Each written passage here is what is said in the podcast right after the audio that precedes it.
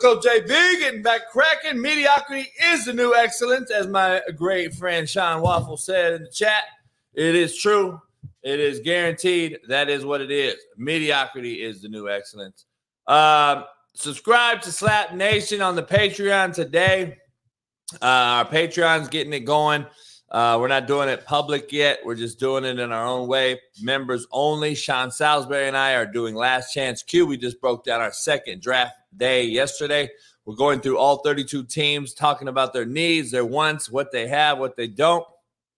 And then we're going to do our mock draft here uh, in the next week and a half or so before the draft actually occurs. We're going to compare that with Todd McShay and Mel Kiper. So don't miss that. We show a little video, we say a little truth, and uh, it's back and forth barbershop banter. Um, and it's only going to get better. So appreciate you. Pound the like button, subscribe, become a member. Uh, good morning to all. Bree, Brian, Sean, Isaiah, Fernie, what up? Um, Stars Dad, everybody in the house, True Pac, what up? Uh, make sure you guys pound the like button, subscribe, become a member if you're not a member become one of the Slap Nation Discord and uh, all other things we got going over there on the coaches crew. Um, this show is brought to you by betonline.ag. Use the promo code BLEAV, B L E A V. NBA is in full swing. Lakers game, the Heat game. We're going to dive into both of those. You can bet them all on betonline.ag. Uh, get 50% off welcome bonus. Major League Baseball is in full swing. Tampa Bay uh, Rays 11 and 0. Um, can't wait to dive into that one. The pitch clock is moving. Beer sales are being extended. Major League Baseball, I believe, is about to implode. We're going to break that down as well. Uh, don't forget to go on over to CanadipCBD.com. Use the promo code CoachJB. Get you some Cannadips, the freshest way to dip there is. Uh, go get you some. I'm going to try to get. Uh, Hector, uh, I'm gonna try to get my main man Hector some long cut uh, can of dips um, instead of the pouches. But it is what it is. We're here on this work boot Wednesday. Uh, I'm solo today. Matt McChesney may join me. Uh, no Chase Senior. He's on vacation in the Gulf, uh, somewhere in Florida, in the Keys or somewhere, enjoying life as he should. Uh, so I'm solo dolo today. Tomorrow, Jeff Nadu will join me. Steve Kim will join me uh, for Thirsty Thursday. We're going to get after the NBA playoffs a little bit. We're going to break down. Je- Jeff Nadu and I are going to get into our top 10 greatest hip hop uh, groups of all time. Um, can't wait for that one. Today, though, I got a few top 10s myself uh, that I'm going to dive into. Uh, the top 10, my top 10 uh, sport movies of all time my top 10 sports movies of all time. Uh, I'm going to break into that one. Um, but you know, as as we start to show off all the time, um, short, fat, skinny, and tall, we got you the quote of the day. Make sure you uh, pound the like button, subscribe, become a member. Um, quote of the day, as always. Uh, distance doesn't separate people. Silence does. Quote of the day. Distance doesn't separate people, silence does. Just go away. Don't ever talk again about anything. I'm telling you, just go away. Um, it goes a long way. I'm trying to tell you. Contrary to belief, uh, brought to you by CanadipCBD.com. Use the promo code CoachJB. Like I said, CanadipCBD.com. Use my promo code CoachJB. Tell them I sent you. Um, contrary to belief, you're either on my side, by my side, or in my fucking way. Contrary to belief. I don't think a lot of people understand that shit. You're by my side, you're behind me, you're next to me, or you're in my fucking way. I'm just telling you right now. So uh that's just a little bit of contrary to belief. On my side, by my side, or in my fucking way. Um Contrary to belief, when someone does something wrong, don't forget all the things they did right. Contrary to belief. How quickly do you see one motherfucker have a hiccup in life and you forever judge their ass off of it? But then you don't even want to talk about all the shit they've done that's been great. It fucking blows my mind. Trigger words are wor- are real. Contrary to belief. I ain't gonna lie. I ain't, it ain't gonna get easier, dog. It ain't gonna get easier. Not if you're doing shit the right way. I'm not gonna lie to you. I'm not gonna sit here and say keep doing right and it's gonna get easier. It's not. It's actually gonna get harder when you do shit the right way, contrary to belief. Had to drop you these morning gems, this brain food. Um, poll question. Drop it in the chat below. Poll question. Can the Lakers make a title run? Can the Lakers really make a title run? Um, drop it in the bottom below uh, if you can. If you can, I want to see your uh, your take. We're on this work boot Wednesday. Um, top of the morning, Troy. All you guys, David Chappelle Senior, become a member if you're not one.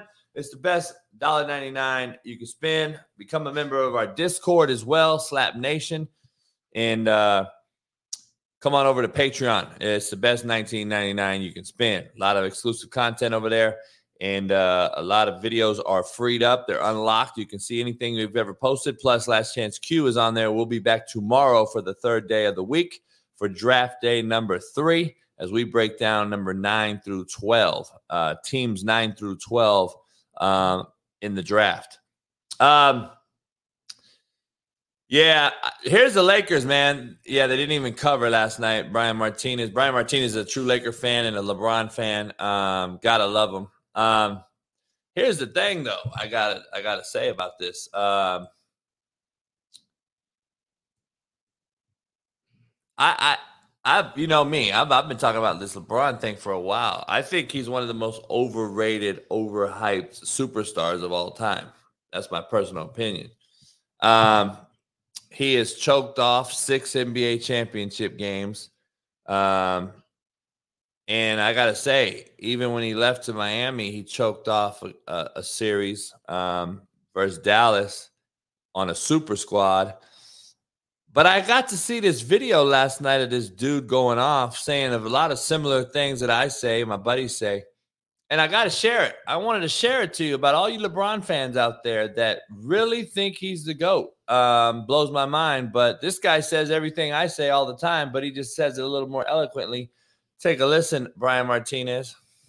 LeBron Ramon James, man, on six NBA finals. And everybody always says, oh, he didn't have enough help. Well, he got to the NBA finals in 2007 and he got outplayed by Boobie Gibson in game one. He got outplayed by Boobie Gibson in game three. He got outplayed by Boobie Gibson in game four. He got outplayed by also Drew Gooden. He got outplayed by Sasha Pavlovic. You don't have to believe me. Go watch the film. He had Bruce Bowen one on one, was scared to attack. He was 23 years old. He had a head start. He got a franchise handed to him. Kobe Bryant came in the NBA. Guess what? At age 23, against the same Spurs team, against the same Bruce Bowen, against the same Tim Duncan, Kobe Bryant gave those dudes 48 and 17 while Shaq was on the bench watching. Kobe Bryant had the jab step. He had the pull up. He had the fadeaway. He had the post game. All of these things LeBron James couldn't do. Then you go to 2011. He formed a super team because he couldn't get it done because everybody said he was the man and he didn't have enough help when he was in Cleveland. So he went and formed a super team in Miami. And then what happened in Miami? He goes in 2011, has the biggest meltdown we've ever seen in superstar history. The most overhyped career to me is Wilt Chamberlain. People elevate Wilt Chamberlain into a stratosphere he does not deserve. It's mainly because of the box score stats and what it looked like. When you look at him early on in his career, putting up crazy numbers in the regular season, and it's fantastic. If you go see the limited film there is of those early years, the offense was not good, and it's solely because of the fact that Wilt Chamberlain wasn't past the ball at all. What he would do is he would hold the ball in the post, and then he would either shoot, miss, get a rebound, and then put it back up, and the offense was terrible. When he moved on to Philly, what would happen was he actually became more of a passer because teams knew that if he was a defender and a passer, his team would have a chance to win. So in 1967, that worked, and then 1968, it didn't work, and then he went to the Lakers, formed a super team with Elgin Baylor and Jerry West, and they still couldn't beat Bill Russell in the last year of his career. Then they lost in 1970 when Willis Reed was hurt in Game Seven, and Wilt Chamberlain looked like a clown. Wilt Chamberlain has two rings in his career, and people say he was the best player of his decade. When Bill Russell, I would argue, less help offensively, has 11 rings. It's so overhyped, it's ridiculous, solely because of basketball reference.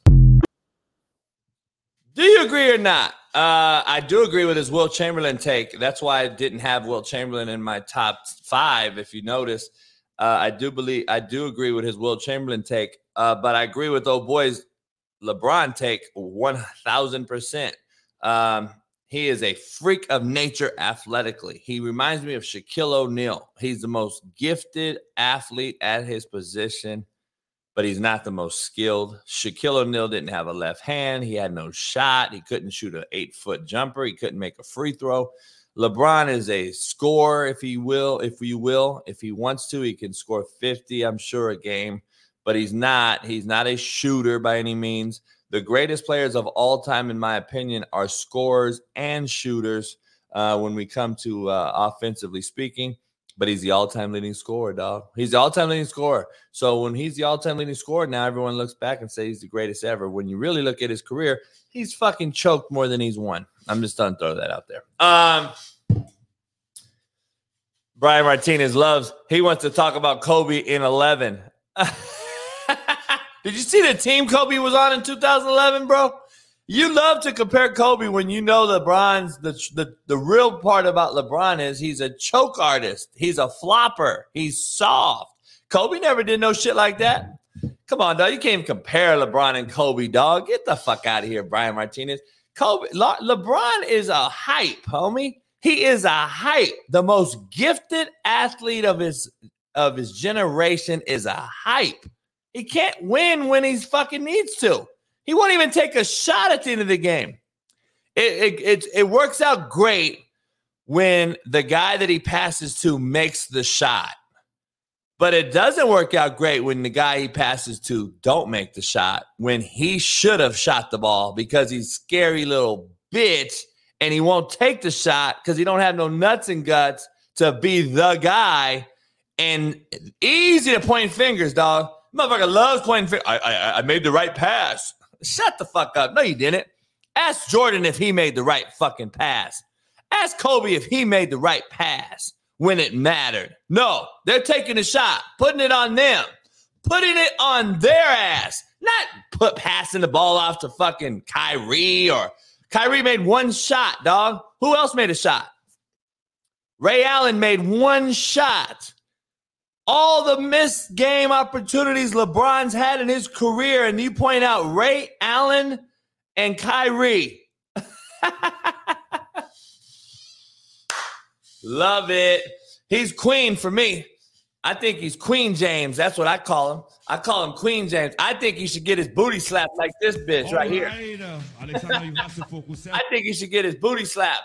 Contrary to belief, this is the new thing. We are running out of content, humans, people. We're running out of content. Now we're slapping ass instead of slapping face because Dana White got canceled on uh, A&E or whatever. They took off the slap. Now they got booty slap cracking. What is going on? We're out of content that bad. We're struggling that bad. Now we're slapping ass on TV. Holy shit, man. We're bad. We're bad place right now. We're a bad place right now.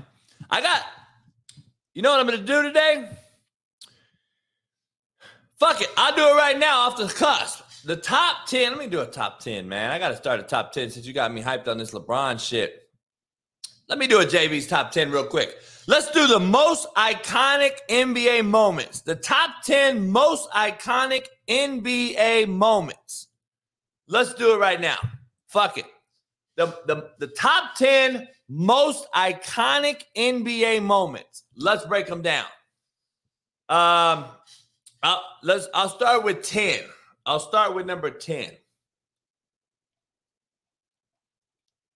I'll have to say it was Kawhi Leonard's bounce at Toronto.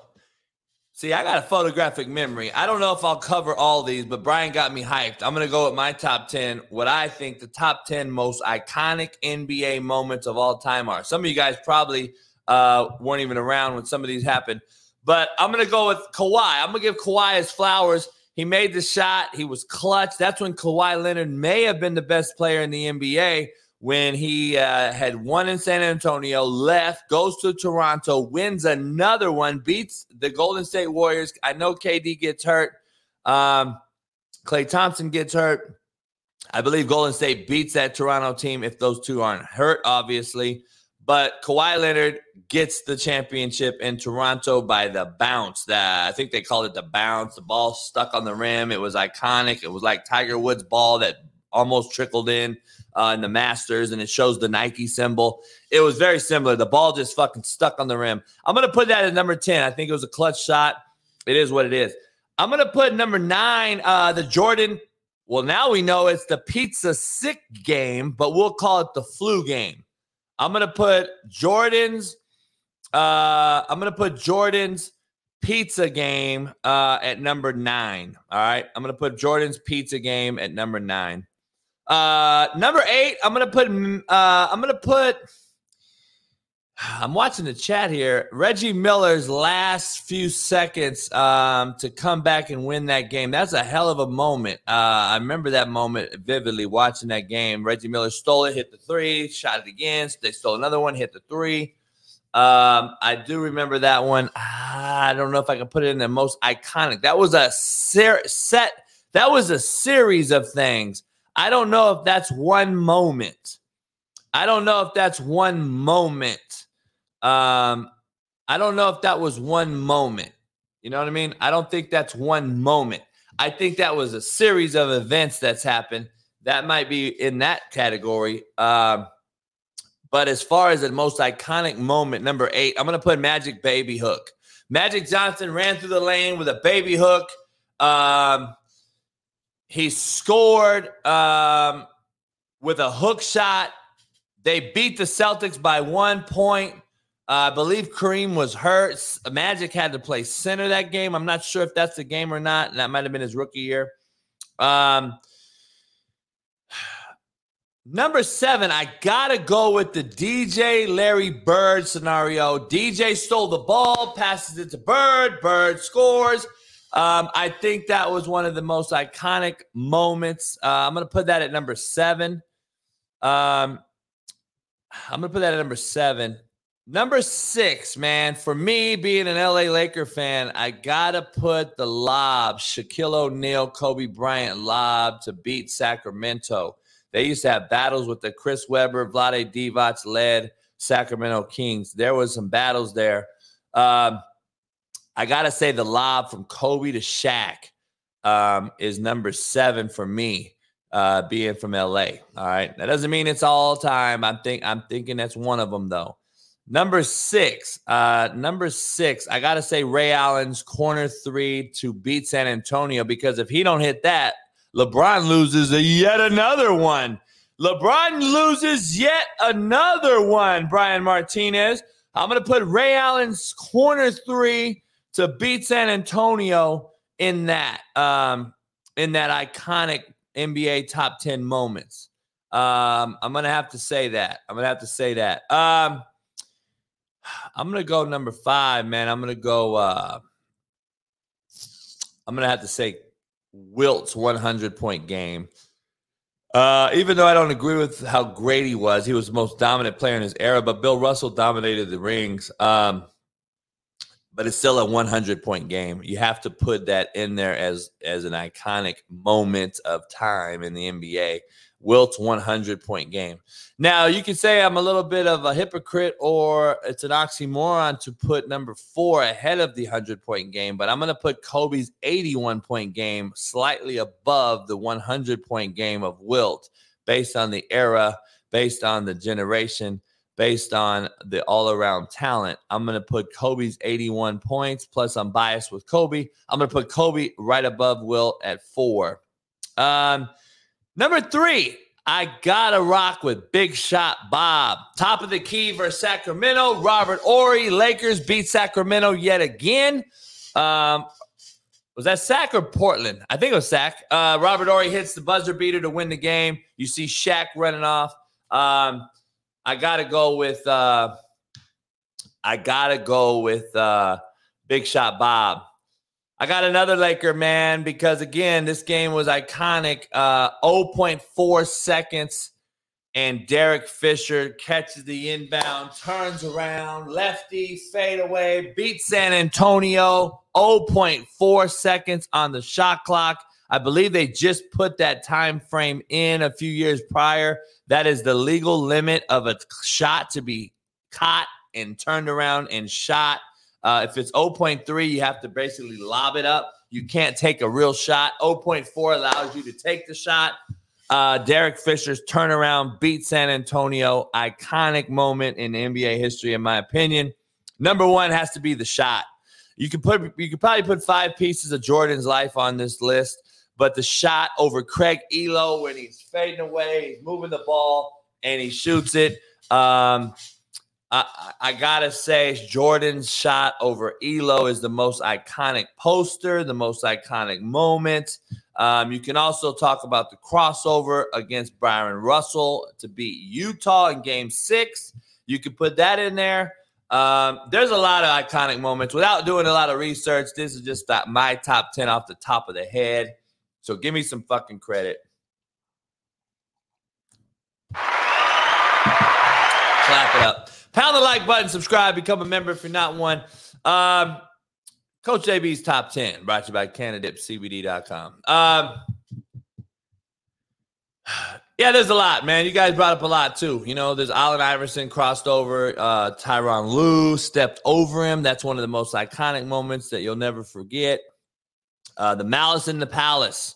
You know, the Malice in the Palace. I didn't want to put that in there. That could have been a top 10 iconic moment, but it's a negative one. It's a bad black eye on the NBA, but at the same time, it's probably one of the most iconic moments that you guys know of. But I know of a ton of those issues and situations that used to occur all the time with the bad boy Pistons, uh, with Laimbeer uh, and the Celtics and Dr. J. And and, you know, there's been a lot of those things, man. A lot of those things have occurred. So I wasn't to put the Malice in the Palace in there. Um, but it is what it is. Um, LeBron takes down the Pistons was an iconic moment, dog. Come on, man.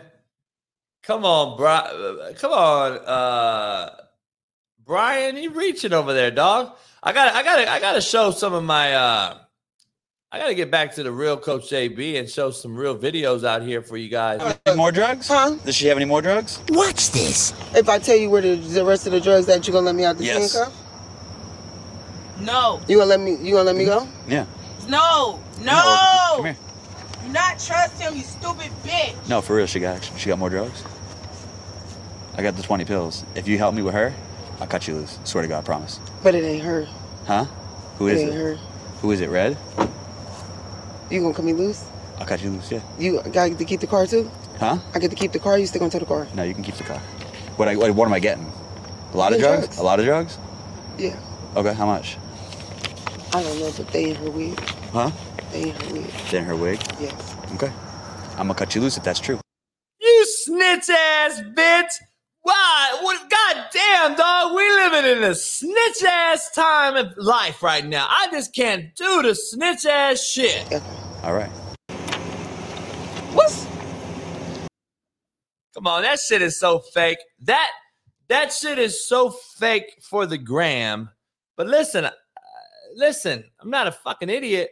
But here's the thing: that shit is real life. We got more snitches out here nowadays with people that we know, our partners, so called, that we snitch on a motherfucker in a heartbeat. God damn. And and by the way, hell yeah, that better be staged. If that's not staged, that cop better be fired. Shit. Come on, man. Shit, they ain't been snitching forever, Jamel. Maybe where you from, homie, not where I'm from. Got it fucked up, bro, my, my brother. Uh, snitching ain't, ain't, you might be right. I'm not going to say they haven't snitched, Jamil, but I know this. I know snitching where I'm from is not a thing. I'm just going to tell you. Now, it might be a thing out here on the West Coast uh, over time. You know, you might say, you might point out certain things that have happened from time from the 60s on. I don't know. I'm just telling you, I didn't grow up in it. I never did it. I couldn't do it. I did 18 months in jail because I didn't snitch, dog. I'm just to keep it real with you. You better read my book, homie. That's just real talk. I did 18 months because I didn't want to snitch. That's just who I am. I don't know. Nowadays, how many of you are doing 18 months not to snitch on a partner? Come on, man.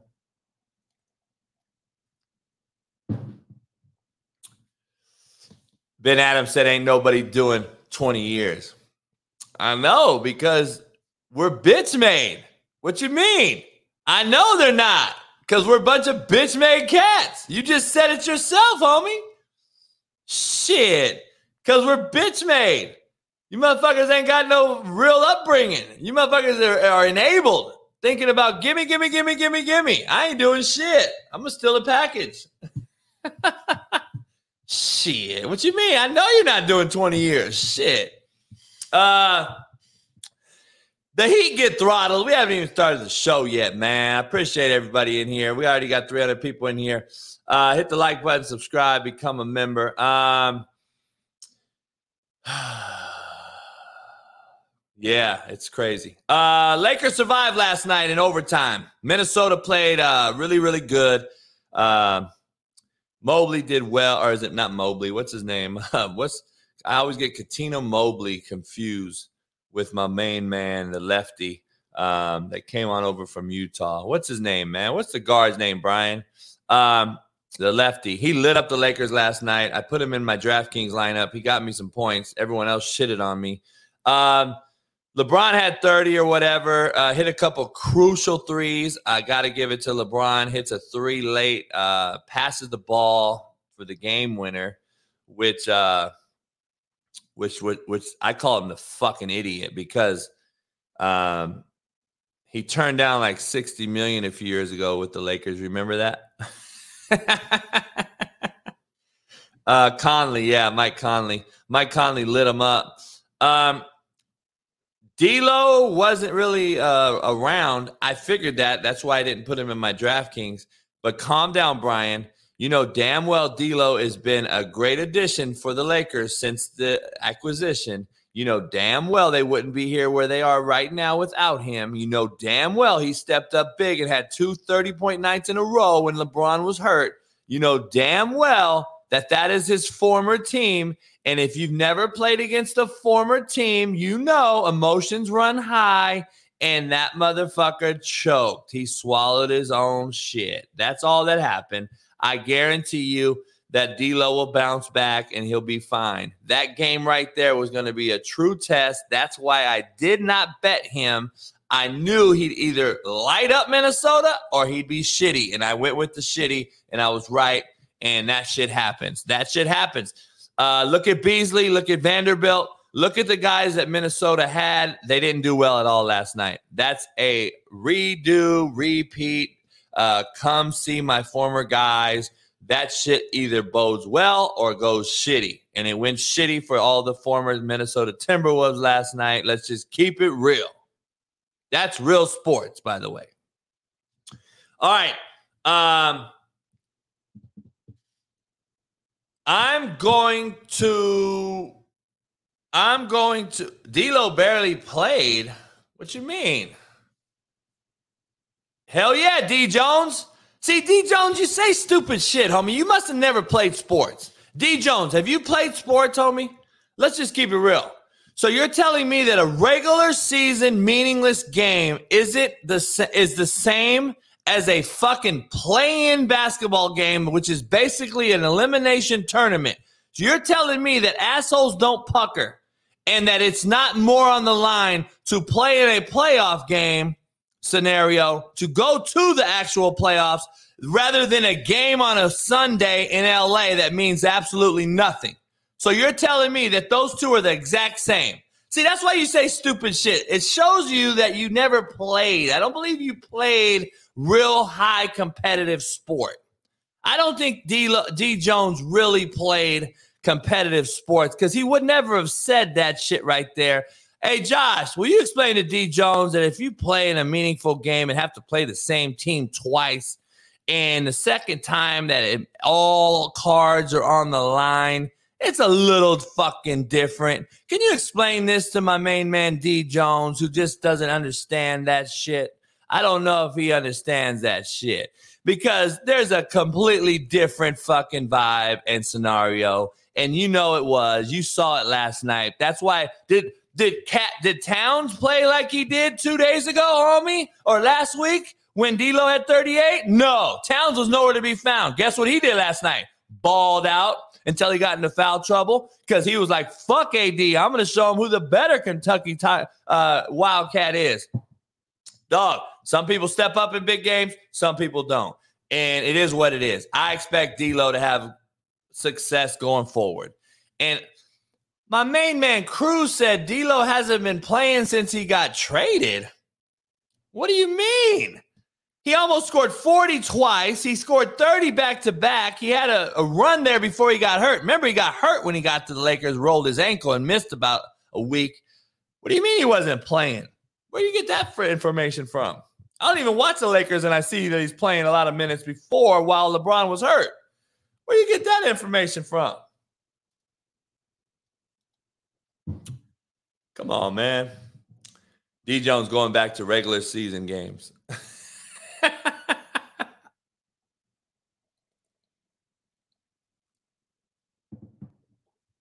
Marcus Cruz, man, I love you, dog, but you're out your mind. See, it's all about what have you done for me lately. We live in a what have you done for me lately life business. Now that Shredder Schroeder hit a shot last night, he's all of a sudden better than D'Lo. Schroeder's been fucking awful all season long. He has been unbelievably bad. I wish they wouldn't have traded for that motherfucker. I think Schroeder's a choke artist, garbage motherfucker. I think he's soft. I think he gets hot and he's okay. But other than that, normally he is asshole. He is so fucking shitty. And now all of a sudden he hits one shot and now we're Schroeder's now the shit. I bet you Schroeder don't show up again in his whole fucking playoffs. Want to bet? Let's take a bet. I will bet you, Marcus Cruz, that Schroeder don't show up again in the playoffs. Let's bet. I'll bet you, and I'll bet you that D'Lo has a hell of a playoff run. Let's bet. I'll bet it. Let's bet it on Venmo. Come on, dog. We're it's all friendly. It's all good. I will bet you that Schroeder is a fucking choke artist, and he's and every, hey, everyone deserves a little shine, and that's what he got. He got his shine last night. Schroeder's biggest moment was last night. You'll never hear from that motherfucker again in the playoffs. We can make this a friendly deal. We'll do a live together and we'll watch the Laker games and we'll see this motherfucker fold in Memphis. And we'll see D'Lo ball in Memphis. Did you guys see D'Lo last year when they played Memphis in the playoffs? Check it out, dog. Just watch. Let's bet it. Let's bet it. I bet you 100 Schroeder runs his spot, but we got to do Cash App. Rest in peace. I don't do Cash App. I never had to do Cash. I never done Cash App, but we'll figure it out.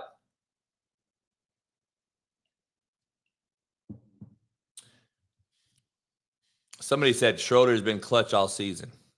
Please pull up his clutch moments and show us. Please pull up his clutch moments and show us. I want to see this clutch moments. I got to see the clutch moments, dog. Um, Major League. Uh, let, me, let me first of all let me get back to this NBA thing. The Heat get throttled by Atlanta. Uh, I was surprised. I didn't. I didn't think Spoelstra's Heat would ever bow down like that to a team without a coach. Uh, in essence. So let me get this straight. Nate McMillan gets fired midway through the season uh, not midway, a little later than midway, three quarters through the season, he gets fired because it's player empowerment. Player empowerment rules the world right now in professional sports.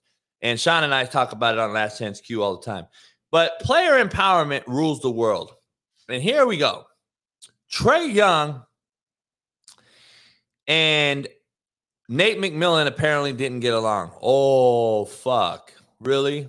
I remember a guy named Michael Jordan who didn't get along with the fucking owner of the team or the GM of the team and still went to play every day, dog. Showed up, strapped up, and guess what? He still won championships. Trae Young, though, airs his dirty laundry, bitches and moans, and I think he's a complete shitbird. I think Trae Young's the epitome of what the fuck we have in the NBA and professional sports right now. Absolute pussy shitbird. That is what I've heard about him from people that have been around him. That's what I've heard from coaches that have coached him or been around him as a coach anyway, especially at Oklahoma. I've heard he's a fake ass good boy. That's what we call him in the profession. That means he smiles at your face and stabs you in the back. That is who Trae Young is. Contrary to your belief, I'll take the word of a coach that's been around the man over a guy that just is a fan. That's just me. So here's it. Here the deal is I got to get this straight. So the Atlanta Hawks front office has green lighted the ownership to consider trade opportunities involving Trae Young.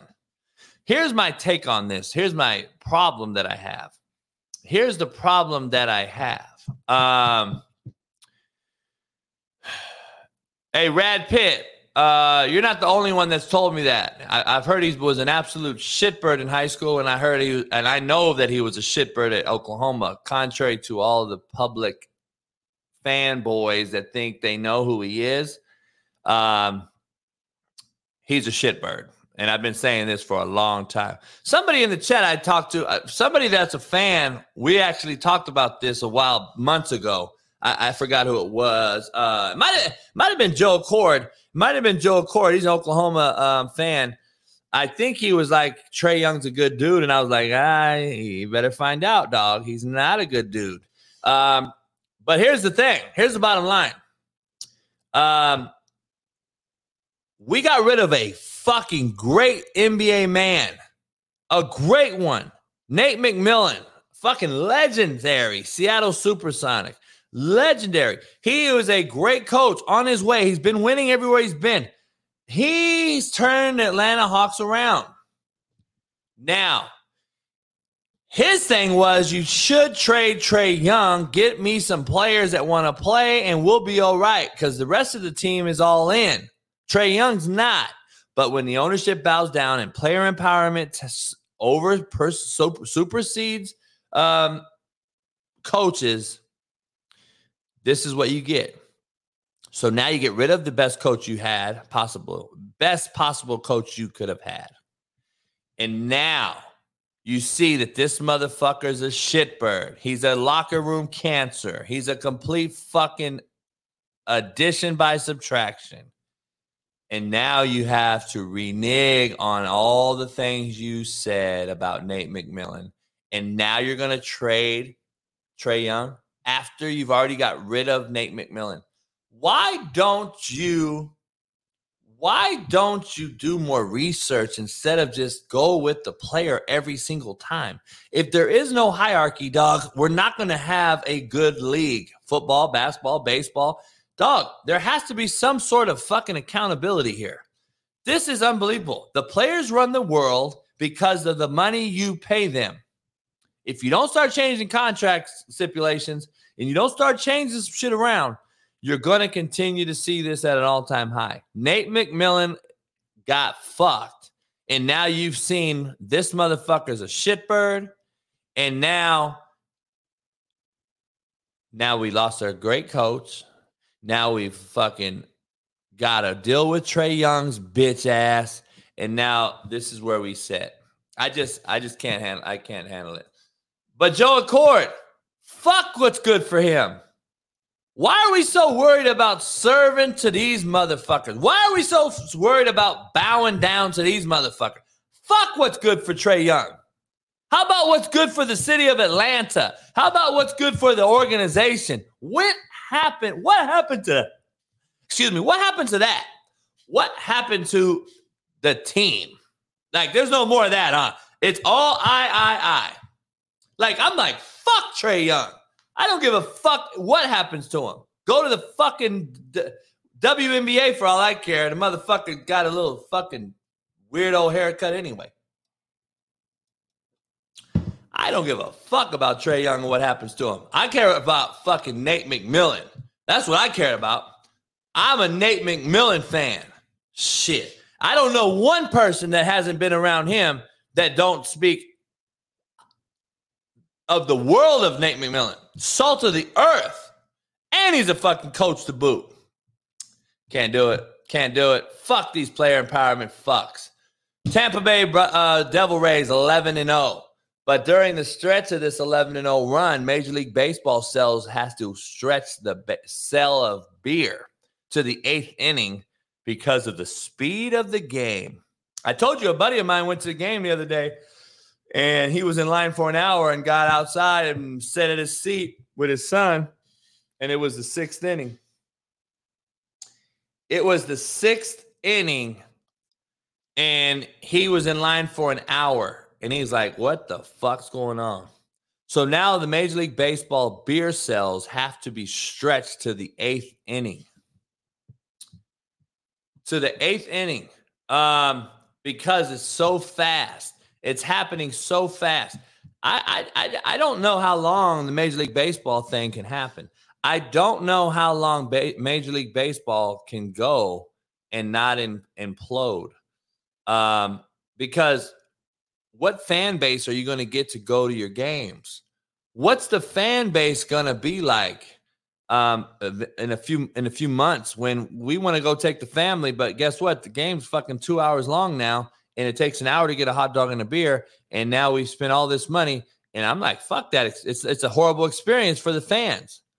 So I don't know how long this pitch thing can happen. And they better figure out how to back. See, what they're going to do is they're going to have more commercial breaks. They're going to have more intermissions. And what's it going to end up doing? It's going to make the game the same length. That's what they're going to end up doing. So to the TV fan, it's going to look like it's going fast. To the crowd that's actually at the game, it's going to slow it down so they can get their beer sales. They're going to lose a lot of money that Major League Baseball has to be losing money. And I'm confused as hell as to why the marketing and the PR of the Major League Baseball organization didn't realize that concession stands and stand and fans in the stands are the number one money maker. They didn't think this out very well, in my opinion. They're going to run the fans out of there. The Oakland A's already have a fan problem. They get like 6,000 people to show up for their game, if that. Florida Marlins have a problem. They get 8,000 at their games. Now, maybe a little more finally. But, dog, baseball doesn't get a lot of fans right now, especially cold weather cities.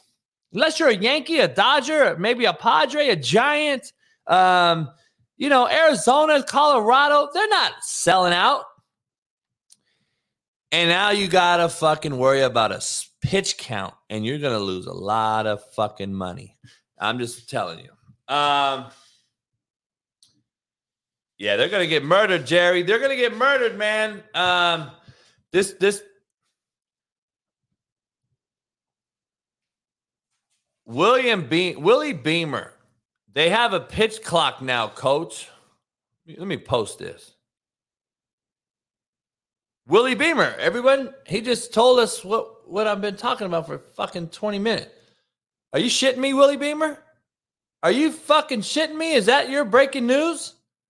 Do you fucking know we've been talking about this motherfucker for the last 10 minutes? Now you're going to tell us in the chat that the baseball has a fucking pitch clock? Are, are you fucking shitting me? See, that's the wrong with you motherfuckers. Nobody listens, dog. Nobody cares. Motherfucker just, uh, let me go. Uh, baseball has a pitch clock. What the fuck do you think I'm talking about? Fucking retard? Holy shit, we got a lot of dumb motherfuckers, man. There's just dumb motherfuckers that live on this green earth. Dumb motherfuckers. I'm just telling you, we are the dumbest humans that I've ever walked upon. Right now, this generation, gotta be the dumbest motherfuckers I've ever been around. Social media has wrecked your fucking brains. Just keep it real. Social media has absolutely crushed our brains. We don't have any attention to detail. We don't have any patience. Everything has to happen off right now. Like, dog, you're like jacking off an elephant. Like, motherfucker, slow down, relax, calm down, enjoy the moment, dog. Hang out. I've only been talking about the pitch clock for fucking 20 minutes, but thanks a lot, Captain fucking Obvious. Holy shit. Sherlock's homeboys entered the fucking building. Willie Beamer. Oh, so we got we got we got bigger fucking bases, faster pitch pitch clock. We got uh new bats, balls, and now we got to check every time the pitcher walks off the mound. What the fuck are we doing in baseball? Like, I'm just telling you. But guess what, Zach? You're right. I think there's a pitch clock in baseball. You is slap dick pretty Why you call me slap dick? Cause my dick slapped you across your face. Willie Beamer gets the slapdick award. Um, whew, wow. Kiper's come out with his first two rounds mock draft, and the NBA MVPs come down to Embiid, Joker, Giannis, Tatum, and Mitchell. So we can agree Tatum and Mitchell will be thrown out. It'll be a three man race: Embiid, Joker, and Giannis. Uh, I'm leaning that Embiid is going to get the thing because there's been a lot of podcasts since we we have to go by what's popular opinion. Kevin Garnett, uh, the Pivot, um, you know, all these different shows have come out and talked about Joker and the NBA MVP. And basically, DeMarcus Cousins went on Kevin Garnett's show and said, if the Joker wins a third MVP in a row, he would be the best basketball player to ever walk the earth. And he would be in that conversation. You would have to put Joker in the conversation as the greatest basketball player to ever walk the earth. Do you believe in that? Do you agree? Because that is putting them in some fucking very, very, very, very, very uh, uh, tight, small fraternity. Three MVPs in a row for a guy that can't play defense, has never won a meaningful playoff series, and not even sniffed an NBA championship. You are going to give him a th- MVP three times in a row. I kind of felt DeMarcus Cousins' rationale. And does anyone in this room think the Joker is even close? Not only has not we know he's not close to the best basketball player to ever live, but he's not even a top 20 center in my opinion that's ever lived. He's not even a top 20 center in my opinion.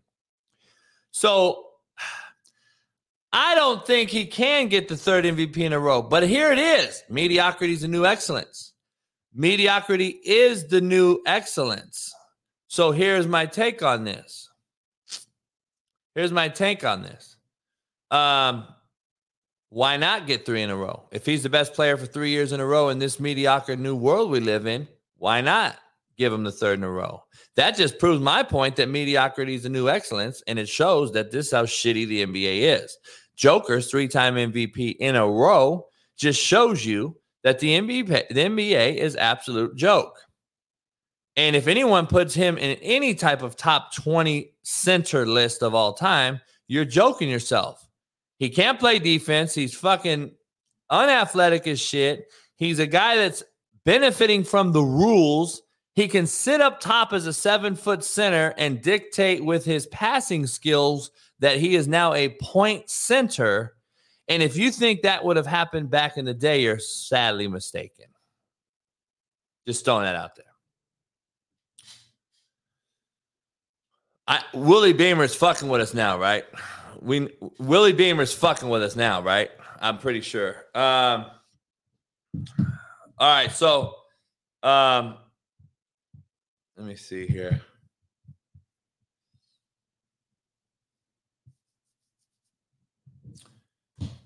I know, I know he's fucking with us, but here's the thing about it. Um, Willie Beamer, I'm gonna block you, dog, because you're sounding like a fucking idiot. Um, but Embiid didn't show up to play against Joker when they played one on one, mano y mano. They didn't show up. Embiid load managed against Joker. I can't give Embiid no no shot. I cannot vote for Embiid over Joker. Sorry, can't do it. Can't do it. Um, can't do it. Embiid bitched out. It is what it is, dog. He bitched out. I can't do it. I would vote Giannis over Joker this year. I would vote Giannis, and then it'd be Giannis Joker back to back to back to back to back. Giannis Joker, but it is what it is. Um, you know, I don't know. Yeah. Yeah, I don't know. I agree with D Jones on this one. Finally, give it to Giannis. Embiid shouldn't win for that alone. See, I don't. I just don't like the bitch made shit. I can't do it. Um. All right, so there's a breaking, not breaking news, but this uh this football trainer named Mark Taylor, uh, who's on record saying the N word multiple times, talks about hanging young black women and men. Um, he trains 99% African American black kids. He's a he's some popular trainer that the SEC and the ACC uses, and he trains a bunch of kids, young kids, high school kids, all these different kids. If you know the story, you know the story. But he's come out, and now he's recently in a video with Dabo Swinney, Nick Saban, bunch of other SEC coaches. And now Dabo, who had a coach on his staff say the N word, we remember if you guys go back and remember. Um, now that this Mark Taylor guy is on record saying it many times and all these other things, now they're trying to cancel Dabo, Nick Saban. Nick Saban will be he'll never be canceled because he's not on social media. See, that's the smartest thing that he did. He doesn't get on social media, so he can't be canceled. That's what you guys don't understand. That hasn't really set in with you. If you're not on social media, you can't really be canceled because you'll never know. And Nick Saban's not going to get approached at the college about this. I'm just telling you right now. Number one, he's in Alabama, grass rooted. Number two, he don't give a fuck. Nobody's seeing it. And uh, I think all the players that have played for Nick Saban would come out and vouch for Nick Saban. This guy, Mark Taylor, might be a complete fucking idiot, and he is his own man and does his own thing. Now, from Dabo's Swinney perspective, now shit is starting to stack up. Now shit is starting to stack up with this. Um,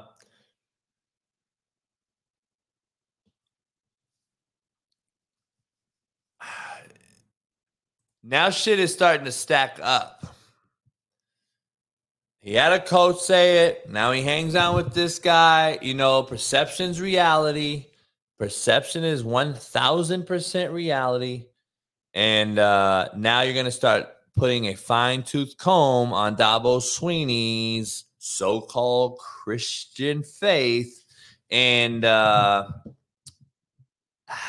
stay tuned for that one. Stay tuned for this one. Um, gonna be very interesting.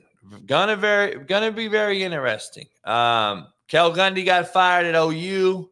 Um, for for totally out of context, by the way. I, I know some people in the room totally out of context for the Cale Gundy thing. I've known Cale a long time.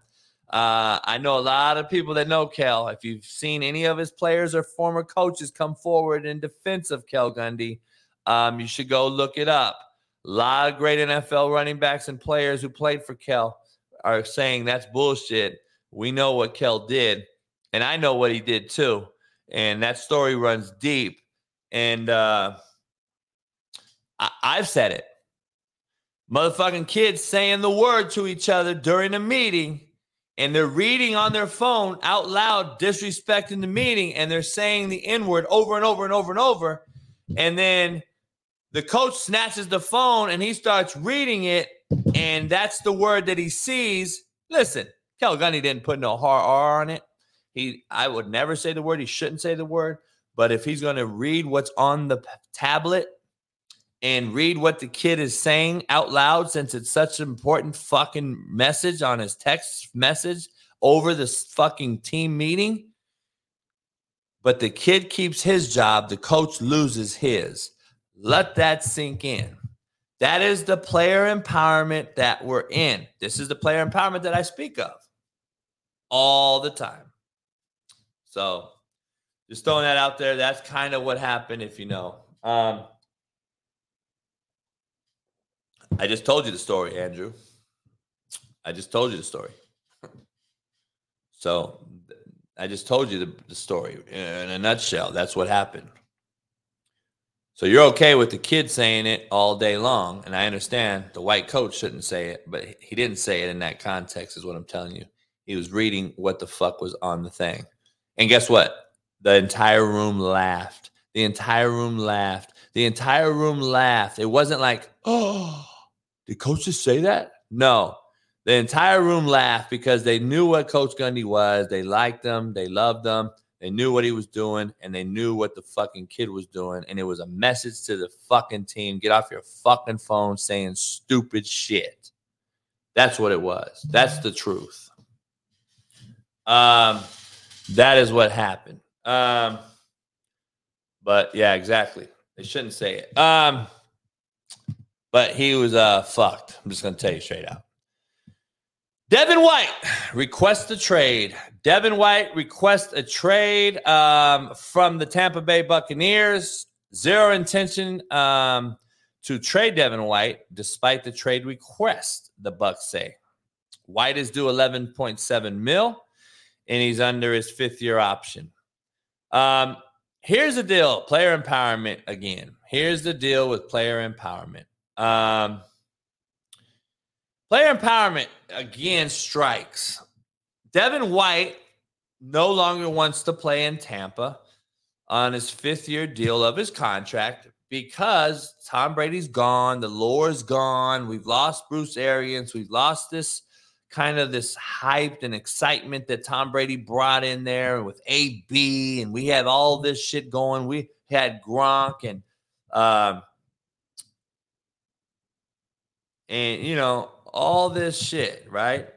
And uh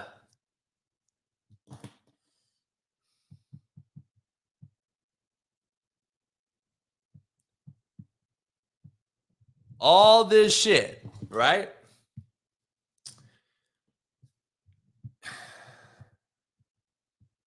Um shit, hold on.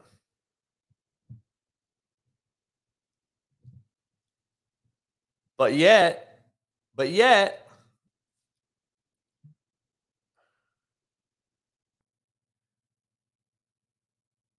but yet,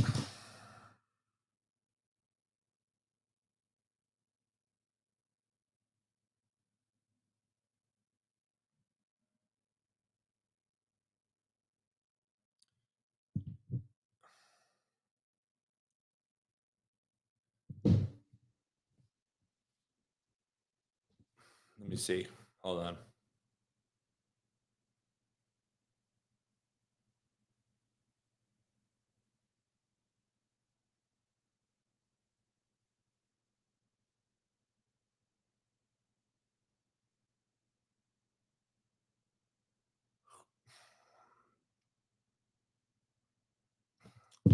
Uh, I'm sorry, but but yet he wants a trade. I don't know, man. I wouldn't trade him for shit. Um, I wouldn't trade him for shit.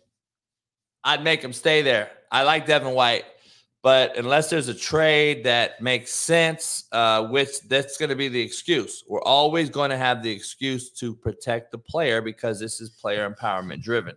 So we're always going to say, "Oh, we had a great deal." It's really not a great deal. You're just you're just falling for um,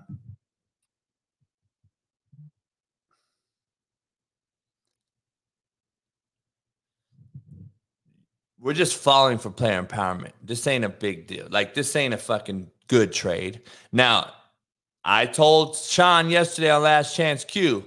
By the way, Last Chance U will air live on YouTube tomorrow. We're gonna give you a uh, a, a little deal. We're gonna give you a little snippet. We're gonna do it live on YouTube tomorrow night, 5:30 Pacific, 7:30 Central. Um,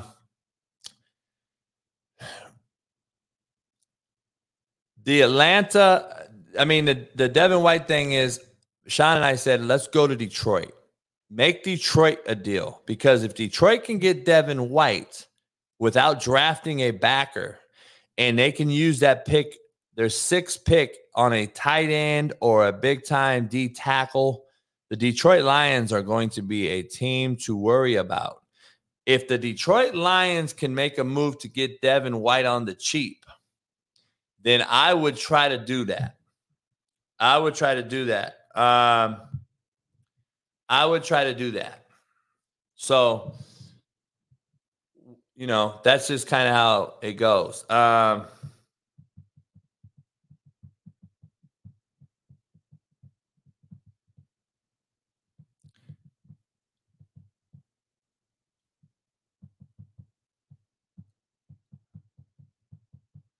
Let me see.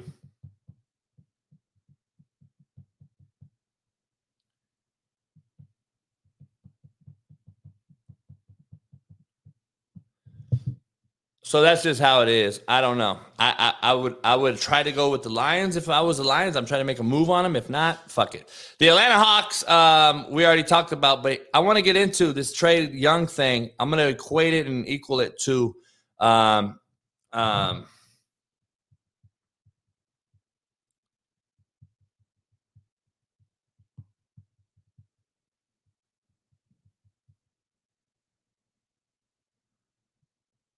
Um, Zion Williamson. All right, let's get into this thing. Let's get into this Zion Williamson thing.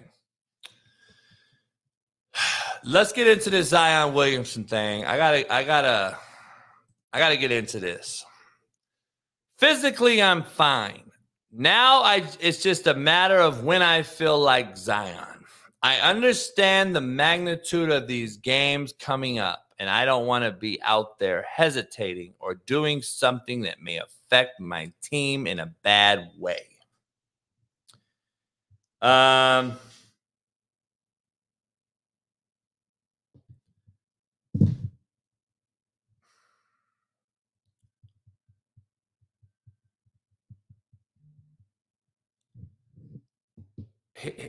Dog, hold on a second. I gotta, I gotta show you this. I gotta show you this. Um, let's see. I thought I had a Zion video. Don't I? Let's see. Hold on a second. Uh, where is it?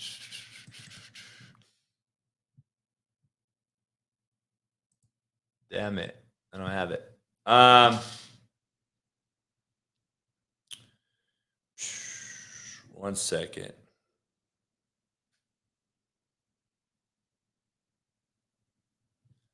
This Zion thing is sickening because I want to show you a video. Um, some of you may have saw it. And if you look at this picture, dog, I want to show you this picture real close up. I want you to see this picture. I want you to see this picture. Hold on, let me let me let me show you this picture. How do I get this picture big? I don't know how to do this picture shit. Physically, I'm fine. Look at this motherfucker's head. Look at his head. Um, look at his head. He's fine and in shape. That motherfucker's so lazy and fat. I got you gotta hear this video and see this video. I thought I had a video here. Let me see. I don't have the video. Um dog, he is so badly out of shape. I'm so fucking tired of hearing excuses. There's no fucking way you can sit here and tell me that this motherfucker just sat up here and told you that he's ready to go, but he doesn't want to go on the fucking court and hurt his fucking fellow fucking teammates? Are you shitting me?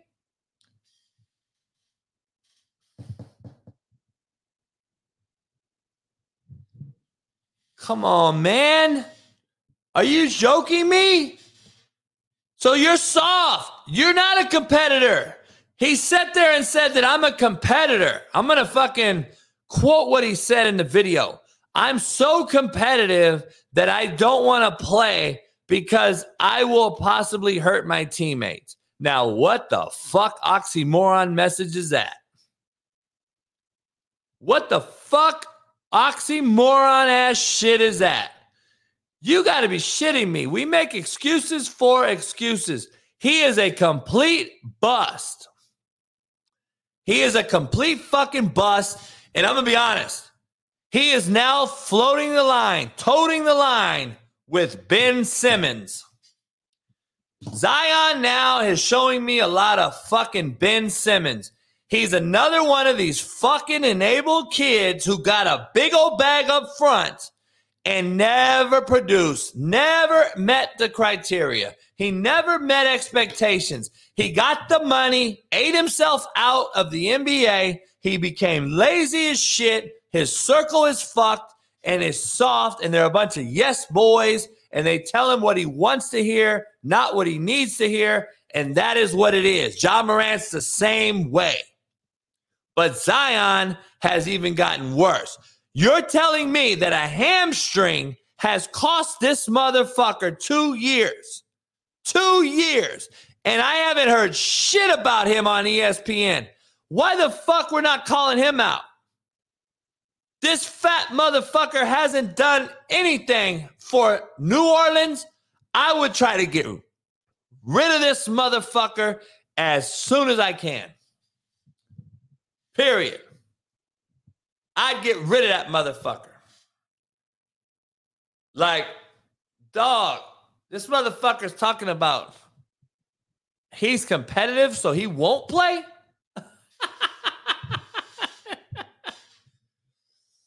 oh man. Um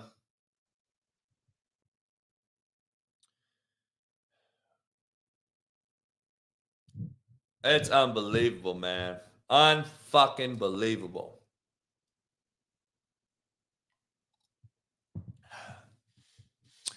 Zion is fucking a bust. Complete and utter failure.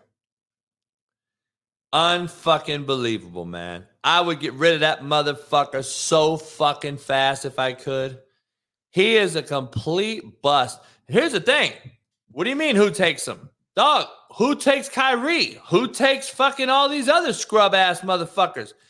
Dog, they take these sorry motherfuckers. The the NBA ego front offices of the ego, the the size of their ego, they'll say they can flip them, they can switch them, they can motivate them. He needs a change of scenery, Uh, like Joe Accord said. Trey Lance. Hopefully, Trey uh, a, uh, uh, a change of scenery will help him. Well, there you go. Give him a fucking change of scenery. That's what these GMs really think's going to change these guys. But guess what, dog? The tiger stripes don't change. Tiger stripes don't change. like it is what it is. Um period. It is what it is, dog. Zion's a bust. He ain't gonna change somewhere new. he ain't gonna train somewhere new. Shit. Um, I would bet dollars to dimes that Kyrie does not re-sign. I would almost bet that Luka's gone too. Where there's smoke, there's fire. Just remember that. If you think Luca and Kyrie's gonna come back to Dallas and play together, you're smoking rocks. I don't see it.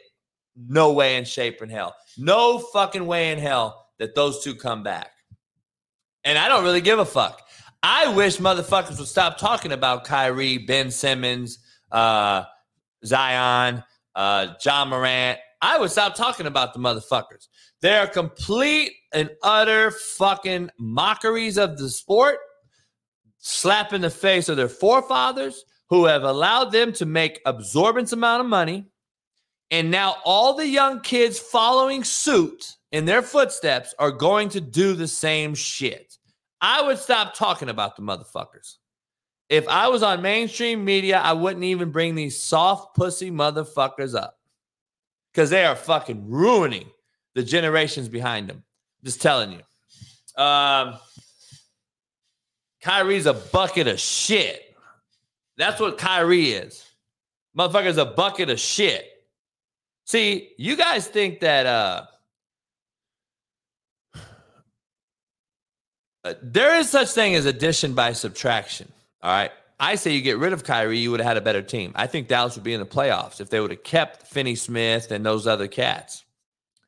Addition by subtraction is a real thing. Subtraction by addition is also a real thing. The Dallas Mavericks just found out what subtraction by addition is. Let that sink in, dog. Let that shit sink in. The Dallas Mavericks found out how subtraction by addition worked out. That's real shit. Let that sink in. Um, just throwing it out there, dog. That's just what it is.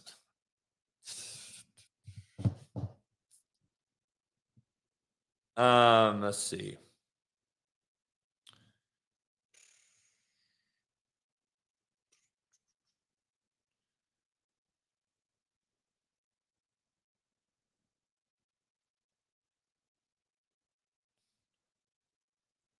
Um, USA Today columnist.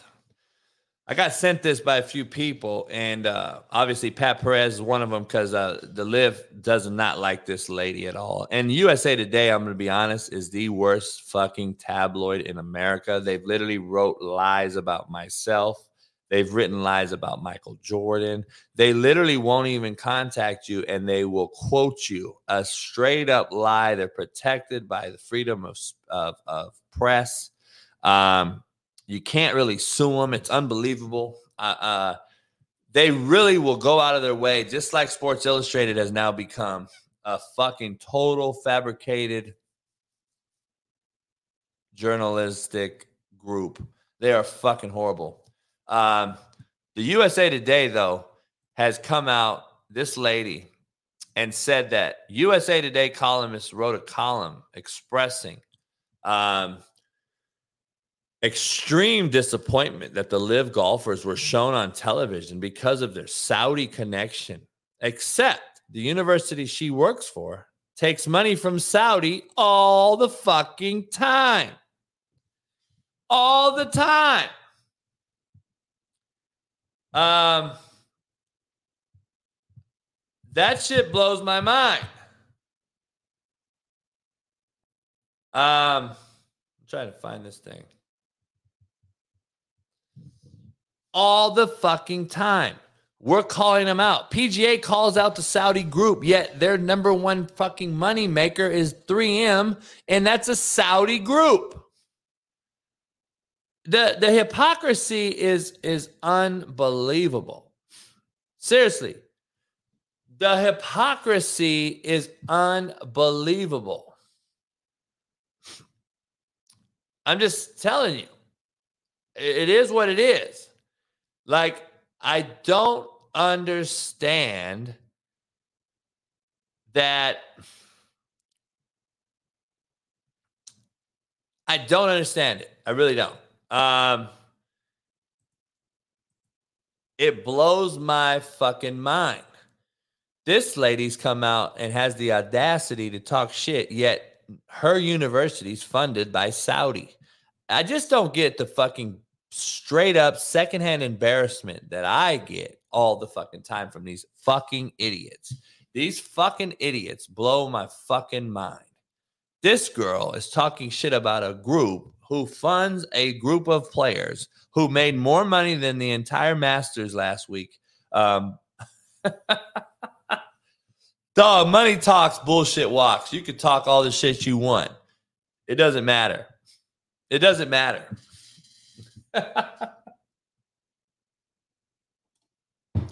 it really don't matter. It does not fucking matter. You are an idiot. USA Today is a fucking mockery. Um, I want to get into uh, a little top 10 segment right now. I got to dive into it. I got to get into another JB's top 10s real quick. Um, top 10 sports movies of all time. I got to dive into it. I got to dive into the top 10 sports movies. Pound the like button, subscribe, become a member if you're not a member. Um, if you're not a member of our Discord or our Patreon, become one.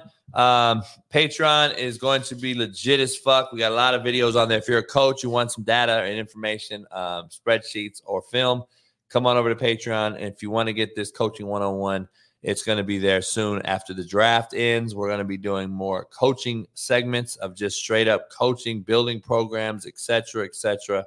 Quarterback play in specific but every position we will touch on. We're going to have major guests on to talk about certain positions, coaches, current coaches, former coaches. Uh, we're going to have all that on Last Chance U. Make sure you subscribe to Patreon. We will be there for all of it. Um, and if you're not a member of this show, become the member. We're trying to get back to 500 members. Make sure you're a member. Everybody in here, best dollar 99 you can spend. Um, the program number one, Marcus Cruz said, Woo, Vision Quest. Hey, man, a lot of people like Vision Quest. I'm not a Vision Quest guy. Uh, Steve Kim loves Vision Quest. I'm not a Vision Quest guy. This is my opinion. These are my top 10. And uh, I could have put 16 in here easy. 16 easy. Uh, now, let me explain and give a disclaimer. Okay. I want to make sure that we have a disclaimer. I got to make this disclaimer because I, for one, separate all the Rockies and I do not put the Rockies in the top sports movies of all time. I put the Rockies in it's a completely different category. Rocky is my favorite classic series of all time. Rocky is the fa- is my favorite multiple sequel movie of all time. Rocky's my favorite series of movies of all time. So I'm throwing that out there. I'm not going to put Rocky in this sports genre. I'm going to put it as a more of a drama series um, slash sports. These are completely just one hitter quitter, true sports movies, not a series, not a sequel. These are one time movies. So I wanted to make sure I disclaim that because Rocky, if we had to put it in sports, I would have three or four of them in the top 10. but I'm not. All right. I'm not. So, um, thank you. Rocky is a drama. That's why I can't do it. All right. All the right moves. Wow. Sean bringing it back. All right. So here's mo- here's movies that did not make the cut. So you can get all your mad yelling out at me right now. These are movies that did not make the cut and get into my top 10. And these were hard ones because these are things I thought about. The Bad News Bears. there was a sequel of them, there's a few of them. Uh, the Bad News Bears is a classic. I love the Bad News Bears, um, but I try to stick to movies that just were one hitter quitters. That means there was just one of them, and there was it wasn't sequels, it wasn't a series. Uh, the Bad News Bears sports movie, yeah, but really more of a storytelling show that talks about, you know, a drunk coach and some badass kids, right? Then they made another one. So I, t- I kept them out. I just want to be clear. Caddyshack. Caddyshack didn't make my cut. Uh, it's it's it's more of a movie, not a real sports movie. Um, similar to Bull Durham. Bull Durham. Um, had to keep them. I had to keep Bull Durham out. I know Steve Kim will be mad at me. Bull Durham didn't make my cut. Slapshot. I love Slapshot. Great hockey flick, but the I had to keep Slapshot out. This is just my opinion. The Miracle. I love the movie Miracle, man. I really do. Miracle is unbelievable about the 1980 Olympic hockey team um, that Al Michaels calls and uh, I had to keep Miracle out. I had to keep Miracle out. Any given Sunday, any given Sunday, um, had to keep it out. I, I liked any given Sunday. To me, it was way too long. It was a lot more drama than it was really a sports movie. Um, I, I'm just not a huge, huge fan. I like it. It's okay but really it's more of a true cinematic Al Pacino movie. I thought Al Pacino was pretty bad at a, as a coach. I'm not gonna lie. Uh, that's my personal opinion.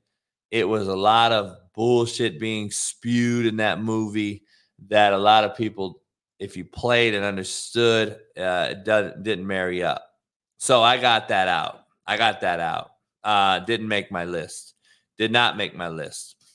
Um, I thought the Al Pacino speech in in any given Sunday was fucking garbage. So I'm against the grain. I don't think it was that great. I thought it was a movie script speech, and a lot of people think it was real. if I heard that speech in a locker room, I would have fucking walked out.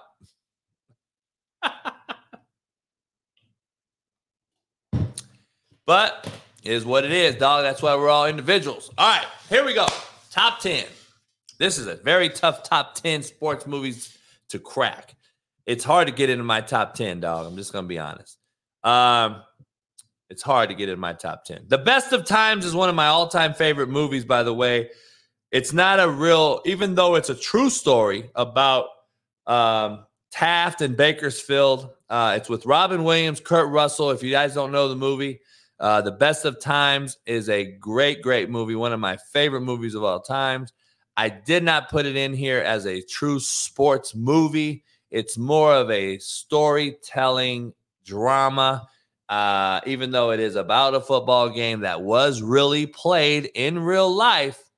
Um, I just can't put that in here as a true sports movie. Um, I'm sorry, I can't. You'll get why with my top 10. My top 10 is straight cut to the cuts right to sports. Uh, it's a true movie about sports, about a sport, particular sport, whatever it may be. Best of Times was more of a drama, funny, act, uh, drama, funny movie, comedy, um, with a little bit of truth telling in it. The Taft and Bakersfield rivalry rivalry was legit. It was real, but I love that they did a movie about that rivalry. I had a couple people that I know that were in that rivalry back in the day. Taft Junior College was a national powerhouse before they folded. Just giving you a little history lesson here. Um, so it is what it is. Um, all right, here we go. Top 10. Number 10 for me is the program. The program.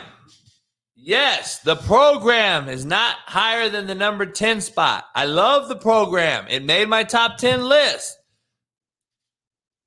There's just nine better movies out there for me. it's really that fucking simple.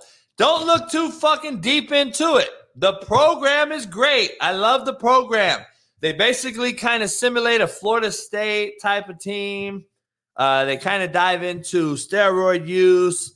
Uh, they kind of dive into the whole, you know, academic advisor, fucking the player. I mean, it's all real shit. Um, but you know, it's a cool little story. Um, I love the program.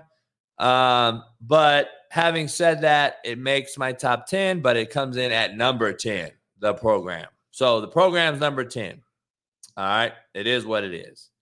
Um, number nine, a chilling ending to a great story on a great sports movie about golf. Kevin Costner, Tin Cup, comes in at number nine. I love Tin Cup. I think Tin Cup is a full on, you can argue it's a sports drama, but it is specifically about golf. It is a storyline about how this guy was just a guy on a driving range who goes out to try to win a fucking US Open and uh, can't get out of his own way, similar to Coach JB. So, um, it is what it is. I got Tin Cup at number nine. I got Tin Cup at number nine. Uh, great movie, Tin Cup. Number eight. Remember, this is my list, so fuck all you motherfuckers who don't like it. All right, number eight. I got Blue Chips. Blue Chips comes in at number eight for me. Nick Nolte. Nick Nolte did a hell of a job. Um, it was a great movie. Shaq, Penny Hardaway, uh, a lot of young players were in that movie um, early on uh, in their careers. Uh, great little story about recruiting and boosters and what you're seeing right now with NIL. Blue Chip showed you what was coming 30 years ago, or however long ago that was. Had to be about 30 years now, right? Uh, 20, yeah, 35, going on 40 years, maybe. How long ago was that shit? God damn. Uh, I got Blue Chips at number eight. Blue Chips at number eight. Number seven. Uh, this movie right here, man, I love this movie. Uh, it is a you know made up movie, of course, about football, but Necessary Roughness has to be in my top ten. Uh, number seven, um, you know, the story of old quarterback coming back to college, playing a girl kicker. Uh, you know, this is the thing that trend set it. The girls getting into football and kicking the ball. If you haven't read that true story, go check it out. Um, the former model and and uh, playmate and the model, Sports Illustrated model, uh, Kathy Ireland was the kicker. Uh, they had the big Uso Polynesian guard uh, center that was helping her. Manu, uh, great movie. Uh, Sinbad was in it. Um, funny movie, but it has a little story at the end, and uh, I love Necessary Roughness. Um, classic. Uh, Major League did not make my cut because there's multiple ones, and even though it's baseball movie, it's not really. It's more of a comedy um, driven sh- series. So I kept Major League out. I love Major League. I love Major League. I love both of them. Number one's obviously the best, um, but uh, I kept it out. All right. Number six, the replacements. Gotta love Keanu Reeves and Gene Hackman in the replacements. Um, I thought the, the replacements is a is a is a at least has some real football in it as far as nuts and guts, grit, and uh, huddle talk. The replacements is great. Uh, you know, basically Keanu plays a quarterback for like the second time in his life. Uh, he also played it in. Uh, he was also Johnny. Uh, what was his name? Johnny. Johnny. Fuck Utah. He was also Johnny Utah. Always has a bad knee, don't he? Uh, anyway, uh, Keanu Reeves, the replacements, comes in at number six for me. Love the replacements. I love how it ends. I love it walking off. Throws a tight end, the, the deft tight end, the touchdown. Uh, love the replacements. Number five, man, number five is tough for me because this is one of my all-time favorite movies. Um, Shane Falco, yeah. Number five uh, is tough for me because this this movie right here, I could easily have at number one. That's how tough my top five is. This is how tough my top five is. I could easily have my number five movie at my number one movie very, very easily. Number five, The Natural. Robert Redford hits the cover off the ball, puts the ball into the lights at the end. It's the single greatest ending to a movie in the history of cinema. Fight me on that. The Natural. Sean Waffle, I know you're a fan. Is that not the greatest ending to a movie on cinema history? The Natural. Robert Redford, if you haven't seen it, go watch it. You don't know what you're missing. It is a baseball movie depicted in the 30s, and Robert Redford was the shit. He was basically the best thing going. He strikes out Babe Ruth when he was young, and then he gets shot by a psycho fucking Instagram model who would be equivalent to today, and or a made up human, whatever it would have been. Shoots the guy because he's great, doesn't want greatness to happen, and then he takes a setback for fucking 18 years and then makes a comeback and gets into major league as a hitter. He was a pitcher, comes back as a hitter, and basically uh, argue that he's one of the best uh, baseball players ever. And then they find out he has an old injury and blah, blah, blah, blah. And then he hits a home run and walks off into the sunset. The Natural, number five, one of my favorite movies of all time. I think The Natural could be my number one, but I got it at number five. All right. So it is what it is. The Sandlot, man, it's it's more of a movie. It's a kiddie movie. It's like you know, uh, the what is that? The Giants or what was that movie? The the the the Little Giants. Um, you know, it's a sports movie, but it's not. It's more of a funny, fun drama, action thriller. You know what I mean? I I, I don't put it as a sports movie. Um, I do love The Sandlot, but couldn't be in this top list. Couldn't make that list. Uh Number five was a natural. Number four, man, this top five is tough. Number four, I got to go to Gene Hackman and Hoosiers. Hoosiers comes in at number four for me. Um, Number four is Hoosiers, man. Uh, Jimmy Chitwood uh, was basically Larry Bird. You know, Hickory, Indiana. Great story. Barbara Hershey's the teacher. I can tell you word for word that movie. Um, Dennis Hopper is the drunk dad of uh, one of the players. And, uh, you know, great, great movie. Gene Hackman's like the villain head coach who, you know, wouldn't take any shit from the townsfolk. And uh, if you haven't seen the Hoosiers, go watch it. Classic. I got it at number four. That's how tough my top five is to crack. Number five, The Natural. Number four, Hoosiers. Number three, Remember the Titans. Remember the Titans comes in at number three. I believe Remember the Titans um, has to be the greatest football movie of all time, um, for sure, in my opinion. Um, but Remember the Titans tells a true story. Um, a movie that was left out of my top 10 is Radio. Uh, radio was a little bit too sentimental for me, even though it is a true story. I got to meet Radio. I took a picture and put it on social media years ago when I was recruiting uh, in South Carolina. Um, I was recruiting and got to meet Radio. He was still there. Radio passed away a couple years ago. Uh, I think I did a little dedication thing to him. I got to sit down with Radio. I'm glad I got to do that. Uh, they made a movie about him, obviously. Um, had Hanna High School in uh, South Carolina. Beautiful fucking school. Great talent, great players. I've had a lot of kids from there. Um, he uh, he was a good dude to sit down with, man. Unbelievable. He was still doing the same shit in 2017 and 18 when I recruited the school. That's crazy to me. He passed away. Um, I left the radio off this list because it was more of a sentimental, feel good story. Not basically really, even though it was football based. Um, I kept it out. Number four, the Hoosiers. Number three, remember the Titans. Uh, number two leads me to my number top one and two. Number two, Glory Road. Glory Road, a basketball movie, true story.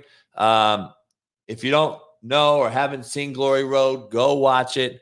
Glory Road tells the real truth of basketball in the South as kind of it transformed. Texas Western, who's now UTEP, um, Texas El Paso, played Kentucky with Pat Riley.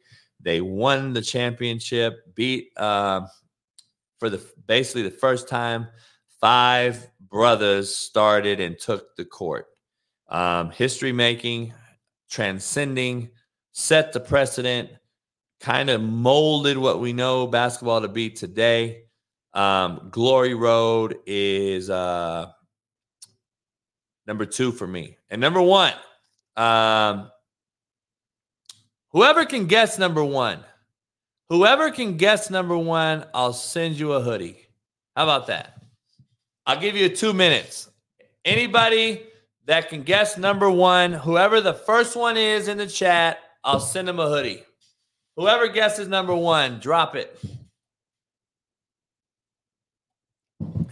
It's not Coach Carter, not North Dallas 40. I, I kept North Dallas 40 out of there. That's not one of my movies. I already said, remember the Titans, Jamel. Remember the Titans was number three. Miracle, I kept out of my top 10. I said it before I started. Number Miracle came in at number 11 for me. Friday Night Lights, no. Rudy, no. Gridiron Gang, no. Coach Carter, no. Longest Yard, no. Um, North Dallas 40 is a great movie. Uh, it was just not my type of steez. It's not my steez.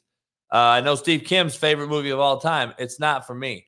Field of Dreams, no. Brian Song, no. Hard Knocks is not a movie. Uh, the Wrestler, no. 42, no. Space Jam, no.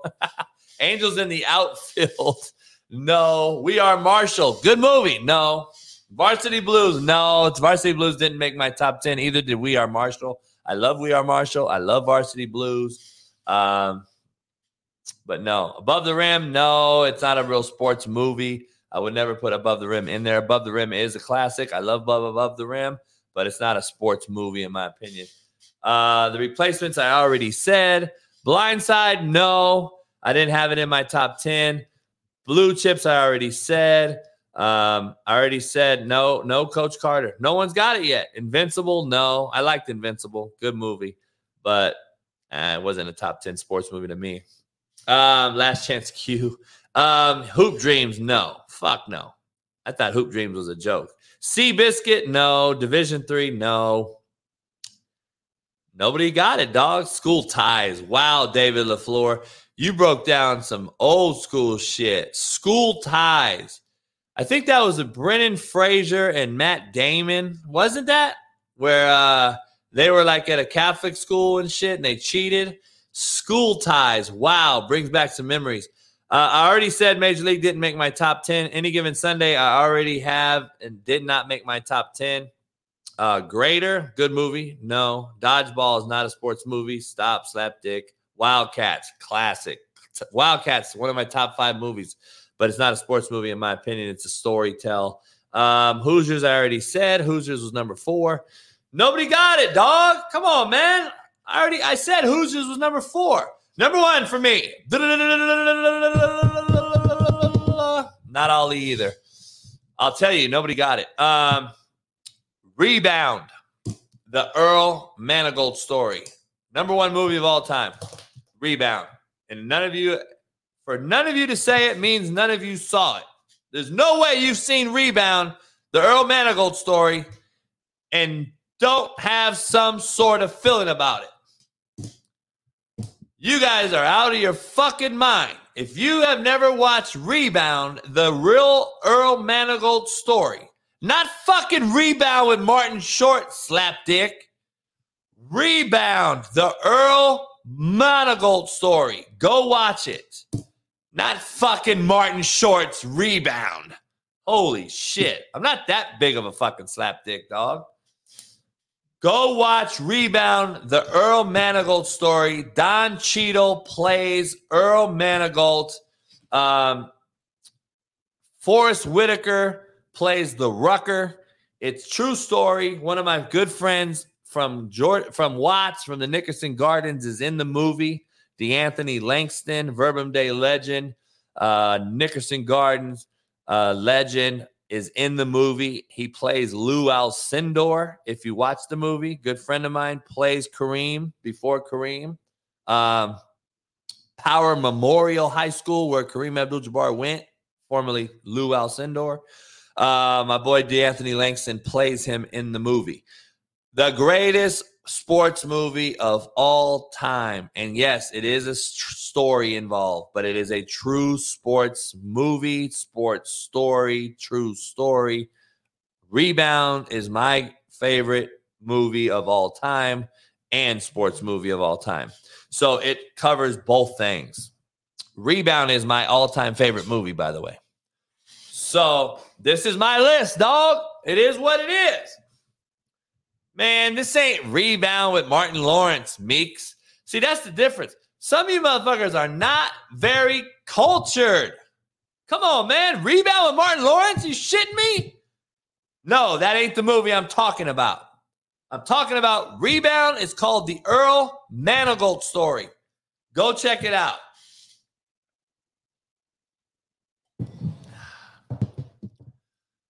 We are Marshall's great. Uh, hey, Jerry Ports, you don't like Rebound? What's your favorite sports movie of all time, uh, Jerry? Um, there's a lot of good movies, man. A lot of good movies that are out there, man. I know you young boy. You motherfuckers are young. I love We Are Marshall. Uh, one of my former Arena League wide receivers is in the movie. Uh, right when they're doing a little bit of Oklahoma drill kind of thing, they're kind of in the huddle talking shit. Um, a kid named Ryan, he uh, he was my Arena League receiver. Played at Iowa State, by the way. Um, he was in We Are Marshall. Um, great movie. I, am not a McConaughey guy like that. McConaughey being the head coach, it, it it killed the movie to me. It absolutely killed the movie to me. I mean, just uh, come on, guy. Like, come on, man. That motherfucker is not the coach. He was a horrible fucking coach, dog. He was a fucking horrible coach. Um, he was horrible. I know, Gridiron Gang, true story. My buddy was the athletic director during that movie. Uh, true story. True story. I think Sean Tarver is the AD there now, or Paul Guidry is. All friends of mine, by the way, uh, out there in Malibu, um, in that area. True story, Gridiron Gang. Yep, true story. Um,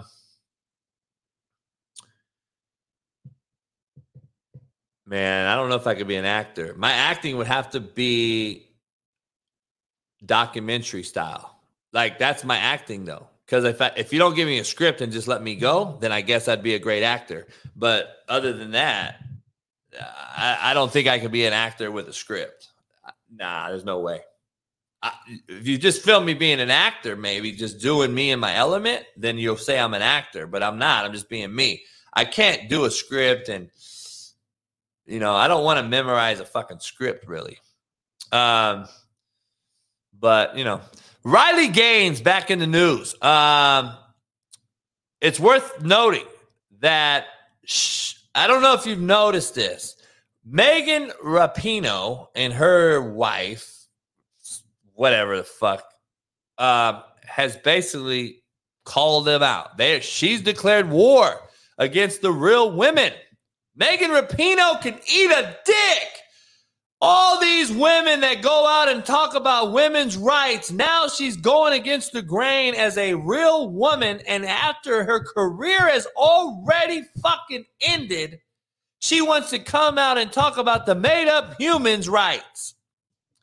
Well, you didn't have to play against a man, motherfucker.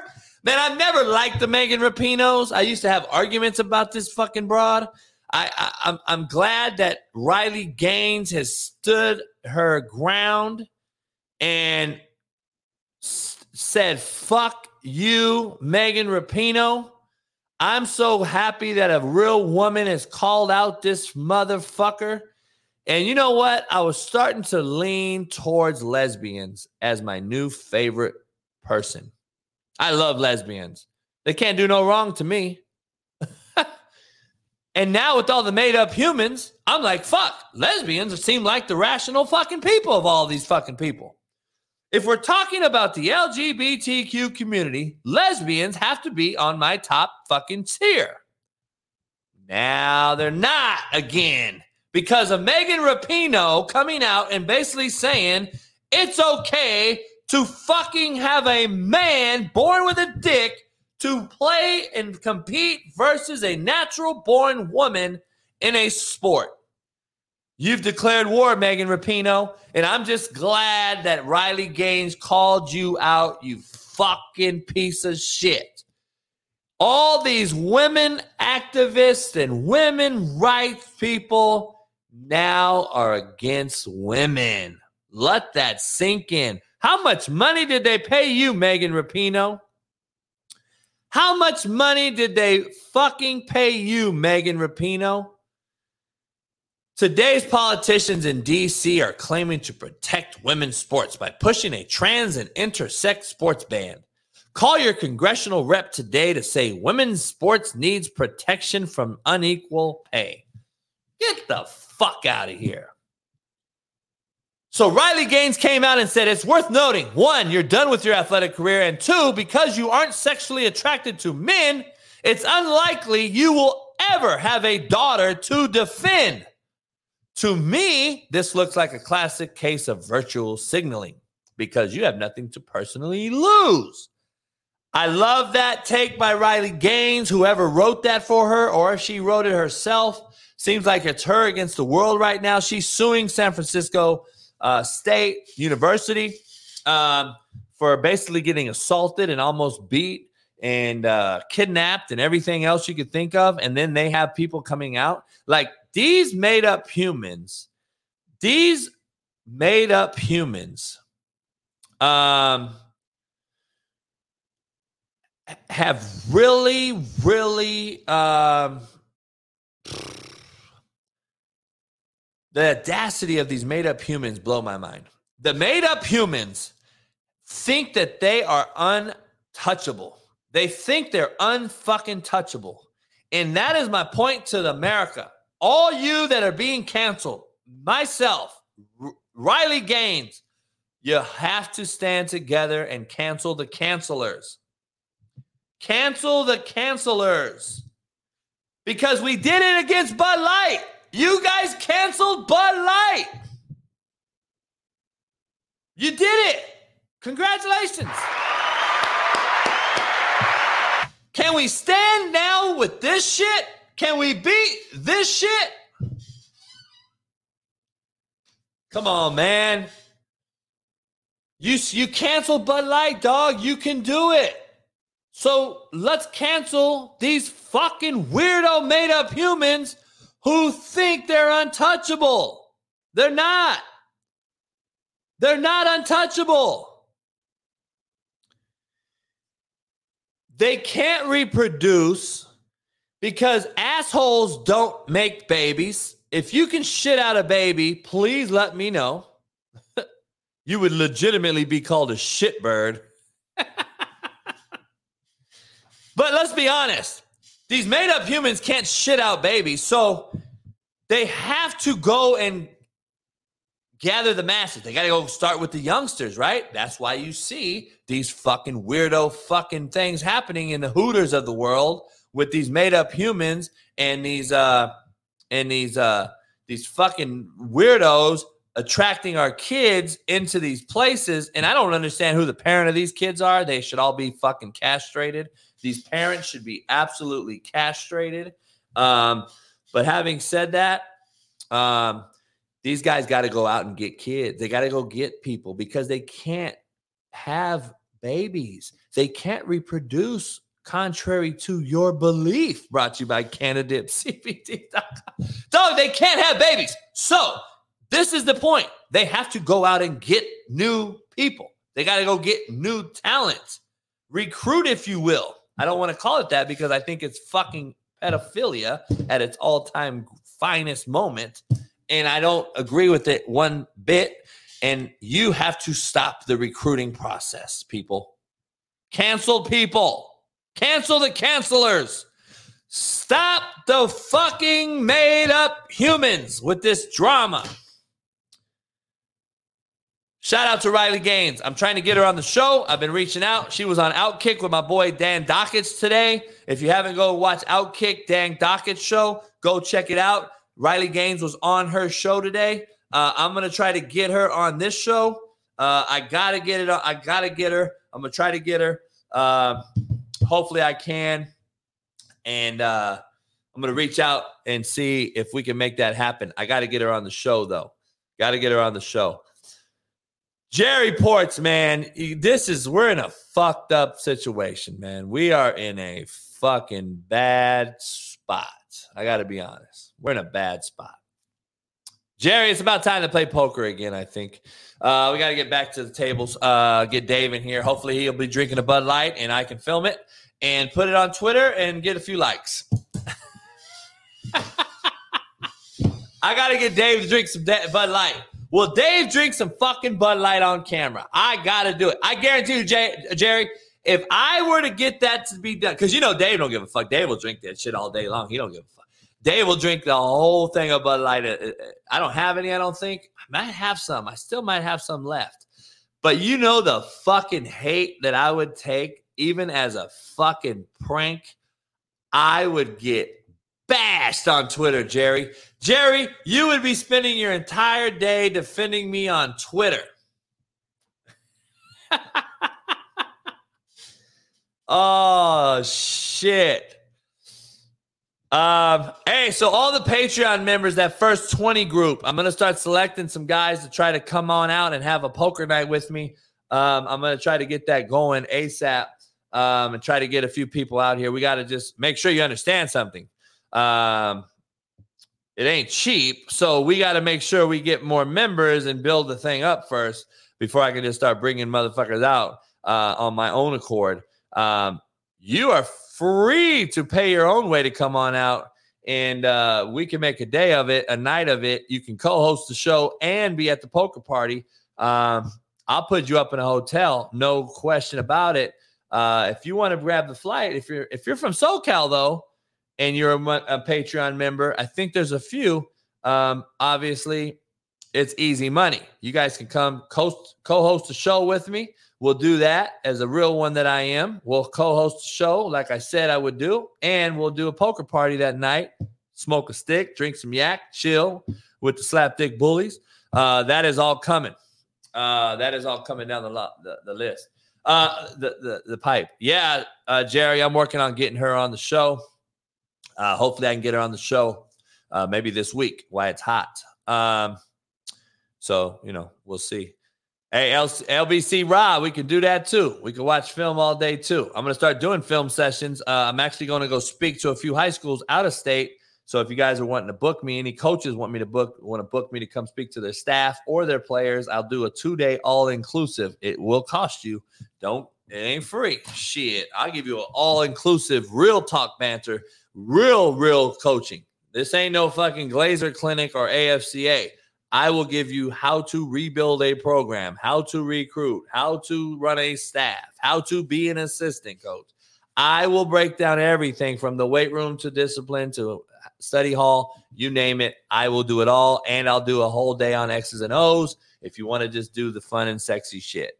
But too many of you want to go straight to the fun and sexy shit without ever learning how to run a fucking program first. How about you learn how to come up with a fucking coaching philosophy? Number one.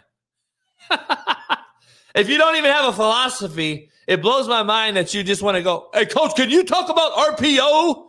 Motherfucker, your kids are leaving you every day and you have no fucking idea how to run a program, but you want to talk RPO because you want to be sexy.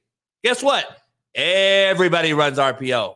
Anyone can run an RPO. Not everyone can run a program. Let that sink in. Um, that is why I'm going to do an all inclusive show. Um, here's some more banter that you guys should know. Um, who's a great ballet? One of the great.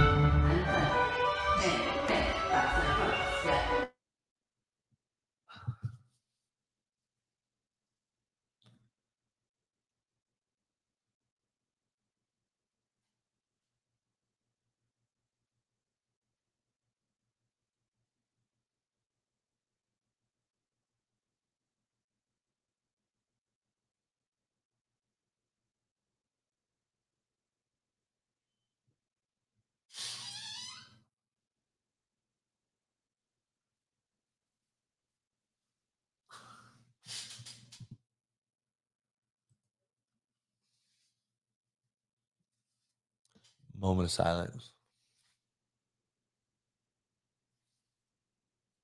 Please take a moment of silence for what we saw. People on the audio side, what we saw was a made up human at one of the most well respected ballet schools uh, in the world. This made up human was accepted into ballet school with women and has now been put as a top ballet person in the world, and it is a made up human, which we call a man in this case, with a dick, and was horrible.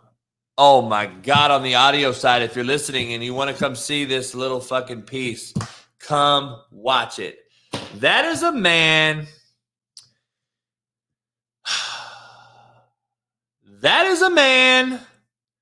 And Lucy, you got to read this story. You got to read this story. Derek, Eric with the wrench. Do you have the story on the on the actual graphic? I sent you the story. I don't have the story now. I don't know where the fucking story is. I need the story for that. Um, that story is unbelievable. Uh, let me see if I have the story. Let me see if I have the story here. I got to share the story of that right there. That is a very, very disturbing. Uh, I don't know what to tell you. Um, let me tell you the story. All right, here's the story. All right, I'm gonna tell you the story of this. Here we go. Six foot three man with mediocre ability in ballet has a place at one of the world's top ballet schools. 33 year old, get this, Sophie Rebecca. was accepted to the Royal Academy of Dance. Do you think he deserves a place at a women's ballet school? That's the story. And that is real. Look at how bad this motherfucker moves. This motherfucker, Trupac, Brian, Ke- Coach Kevin, Jerry Ports, Ron, D. Jones, he couldn't play JV football. Yet he got in to one of the most prestigious fucking ballet schools in America. Uh, Royal Academy of Dance. Google it. Royal Academy of Dance. This motherfucker got in there and took a deserving woman's place. What are we fucking doing? I am at a loss of words, Brian Case. Shout out to Brian Case, had a second baby. Uh, had a baby girl. Shout out to him and his wife, fiance, wife. I'm not sure if Brian's married. Shout out to Brian Case, uh, Michigan's finest, Detroit Lion fan fanatic, uh, Michigan uh, Wolverine uh, extraordinaire. Uh, I'm sure he's a Detroit Piston bad boy as well, just like I'm. I'm a Dodger, I'm a Laker, I'm a Ram. Hey, man, fuck it is what it is. Um, unbelievable. Unbelievable. That is the world we are in, people. That is the world we are in right there. Um, unfucking believable. That guy took a woman's place in ballet. Unbelievable. Jerry Lozano. I don't know. I'll, I'll probably I'll, I'll get into ballet. By the way, real quick lesson, uh, true story here. I used to make my O line and D line do ballet. I used to have somebody come in and do ballet and do yoga privately, no film, of course. This is what we used to do. A lot of you don't understand what that does for the O line, D line's feet. It makes them very, very light on their toes. It allows them to walk on their big toe and their pinky toe and not on their heels where it takes longer to get off the ground. If you notice what ballets do, ballet folks do, what do they do? Their feet are arched, they're curved, they're on their toes.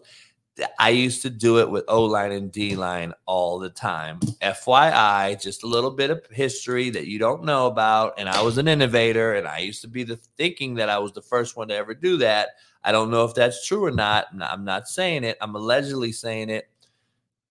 Ballet and yoga for O line, D linemen is great. All you coaches that coach the bigs, get out there and get your guys in ballet and yoga. Don't embarrass them and film it. Get a guy to come in, a woman to come in and fucking do it. Do it a few times a week. Get their ass flexible. Get their ass moving parts they've never known to move before, and you will see a drastic improvement in your O line, D line play. Throwing that out there. FYI.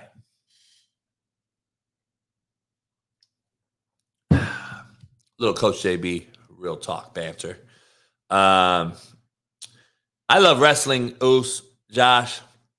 I love wrestlers. I was I would always recruit a wrestler over a non-wrestler if both players existed. So if I was recruiting an O lineman, they're both very, very equal on the football field. One wrestled, one didn't. I'm taking the wrestler 1000% of the time. I don't know about 1000%. Maybe there's just a freak that didn't wrestle. I'm not going to say that. But if it's an equal playing field and they're both very equal on the football field and one wrestles, I'm taking him 1000% of the time. If the other guy didn't wrestle and was better than the wrestler, you know, we, we're going to have a little toss up and discussion. But if they're both equal on the football field, one's a wrestler, one's not, I'm taking the wrestler. Here's why you don't have a tag team partner. You can't tap out. It's like golf, you're by yourself. All eyes are on you.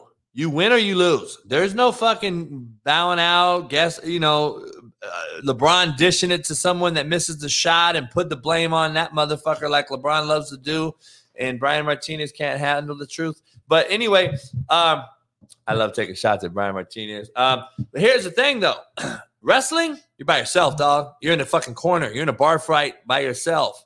And that takes tough skin, takes some nuts and guts. That is why I love wrestlers. There is no tag team partner, there's no blame. You are by yourself. And I love wrestlers. They're nutty, they're gutty, they're winners, they're fucking perseverers. They can they go through perseverance. They can handle um, they can handle adversity. They're they're they're used to getting hit, even though it's not facial socks. It's also it's elbows, knees. It's fucking grinding your fucking ears to death. There is a lot of adversity that goes into it. And that is why I love wrestlers. I used to recruit the shit out of wrestlers, especially in the state of Iowa, Kansas, Pennsylvania, California, four of the best states of wrestling there is, Ohio. Um, there's some great wrestling states out there.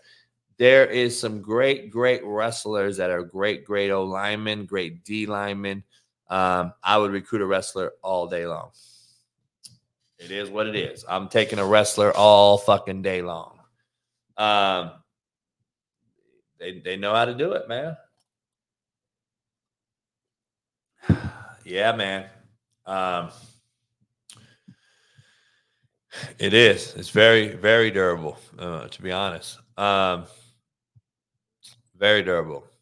It's a lot lot of uh, lot of shit going on. Uh, Lamar Jackson. Um, still out there still out there, um, still waiting to go. Um, I don't know if you know, Louisiana wide receiver Michael Jefferson uh, was a middle rounds pick, third, fourth rounder uh, projected. He was injured in a head on car crash, uh, left him with injuries that required multiple surgeries. Um, again, dog, he he had 51 catches, 810 yards uh, last year for the Raging Cajun. He had 154 catches, 2,500 yards, and 30 touchdowns in his college career. Um, he played three seasons for Alabama State and two at Louisiana. Um, he was injured in a head on. Uh, hopefully, he's okay. But we're seeing more and more and more of these accidents. Are we not? We're I don't know if he was a driver. I'm not going to start assuming shit. All I'm saying is we're seeing more and more people injured, young people injured in car accidents. And I, it goes back to me talking about giving the car keys to these motherfuckers before they're ready to drive, before you teach them how to drive. It blows my mind, man.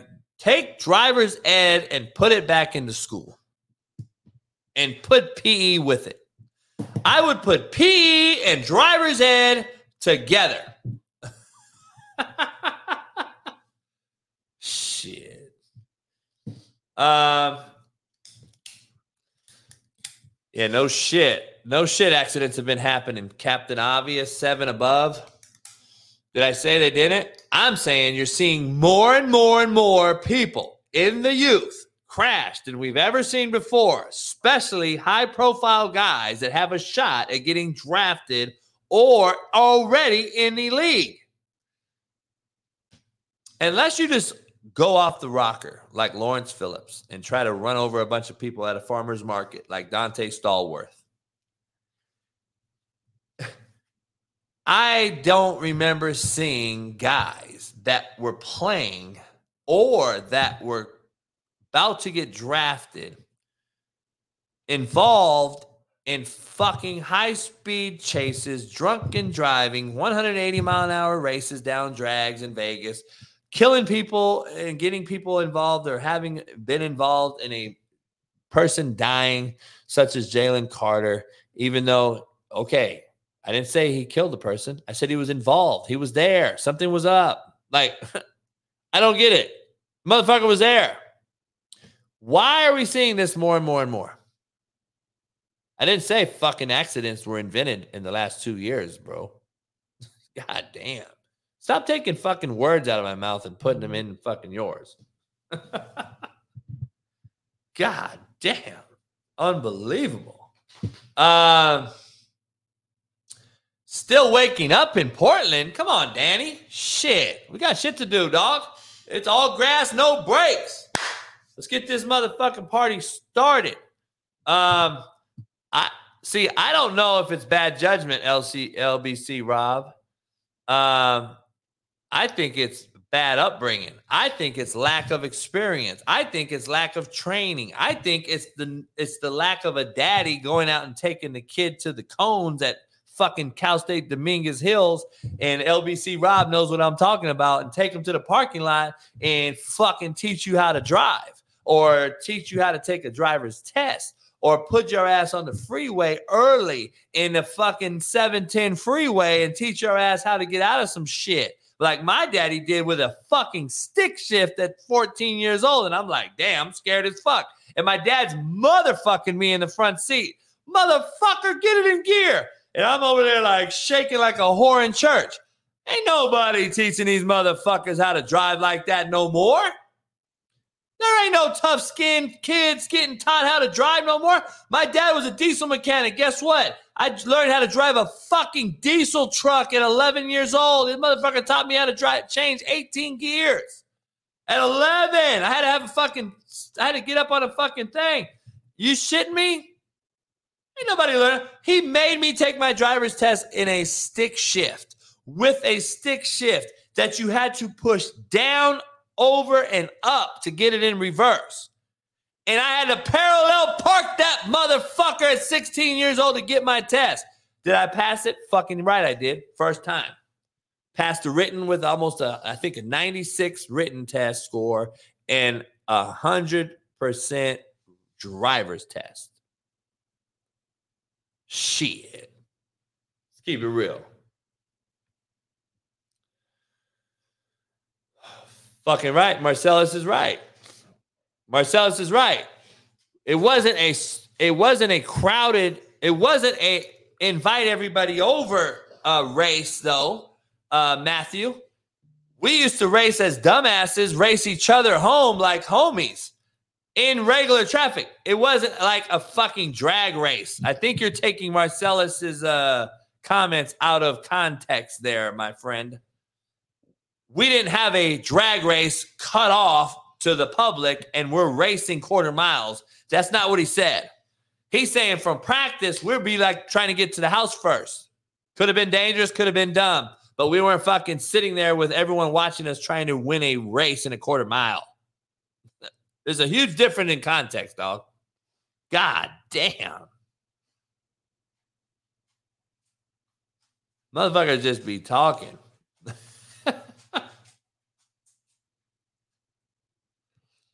Oh, trigger words, real things. Trigger words, real shit. Hey, trigger words are real. You take the first thing you hear and fucking run with it. Um, is what it is. CoachJBStore.com. Go get you some merch. We got some new merch, some polos, some shit like this. Go check it out.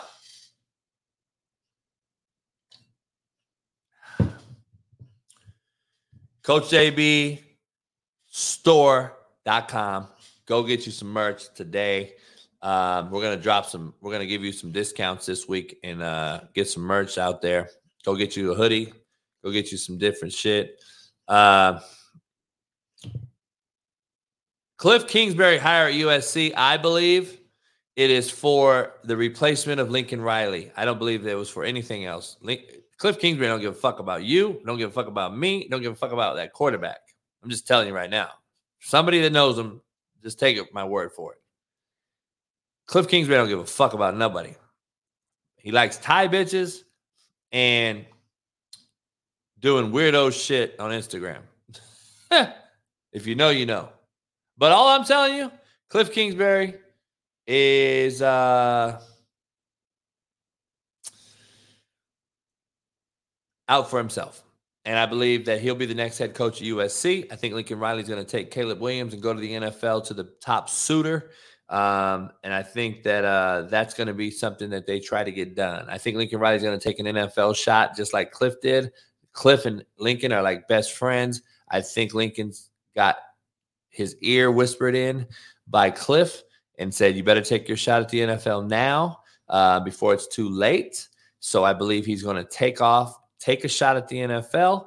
And then I believe I believe that is why he left Oklahoma to go to USC so he can possibly get in on the Rams sweepstakes when the other young ass Sean McVay finally does retire.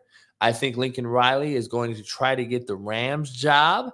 This is just speculation from a few sources that I know. um, so let that deep ass conversation happen. Um, shit. Hey, endorse me to be president. Let's go. I'll run that shit. I'll turn this bitch around. Get me to be the president. Let's go. Shit. I'll do that shit. Um, hell yeah. Let's go. What do you got to have? I don't got no money like that. I, and I wouldn't spend it on no damn election anyway. you got to have big money, don't you? Don't you got to have millions and millions to run a campaign? If somebody funds it, fuck it. Let's go. I'll go. Fuck it. Back me up. Let's go. I'll win Cali. Fuck it. I'll get on the board. I'll, I'll be the governor of this motherfucker first. Arnold Schwarzenegger style. Shit. Let's do it. I'll fuck around and I'll fuck around and uh shit. I'll get this bitch ro- I'll get this bitch back cracking. Imagine my speeches on the podium around this motherfucker. Shit. I'll sprint up the fucking airplane la- uh, uh, ladder. I'll sprint up that bitch and I ain't falling. Shit. Please, I ain't falling. Steven above, let's bet. Let's bet something. I bet you the Lakers beat Memphis. I said it the other day. If the Lakers got in, they would beat either Denver or Memphis. I bet you the Lakers beat Memphis, and I bet you they go. Uh, I, going to say they beat Memphis, and I want to say probably six. I think they'll beat them in six. What do you think? Eric with the wrench. Mad that we're adding new shit to the list. Uh, me and Eric have a lot of shit on our plate. If anyone out there wants to be a real intern and knows how to do video editing, knows how to do anything on YouTube, Instagram, TikTok, hit us up. Email us, coachjbshow.com or at Gmail. I'm sorry. The Coach JB Show at gmail.com. Um, email us if you're interested and go get, become a member at our Patreon. Uh, Sean Salisbury and I have started back on Last Chance U. We'll be back tomorrow night, 5:30 Pacific, live right here on YouTube. So make sure you come join that one tomorrow evening. Tomorrow it's Thirsty Thursday. Jeff Nadu, Steve Kim. Uh, we're gonna get after it tomorrow and uh, have a hell of a day. I got a guy coming to finish my theater today. We got a lot to do in there. I'll show you the final product. My theater's coming out to be fire. And uh, so I got to get run a little bit early.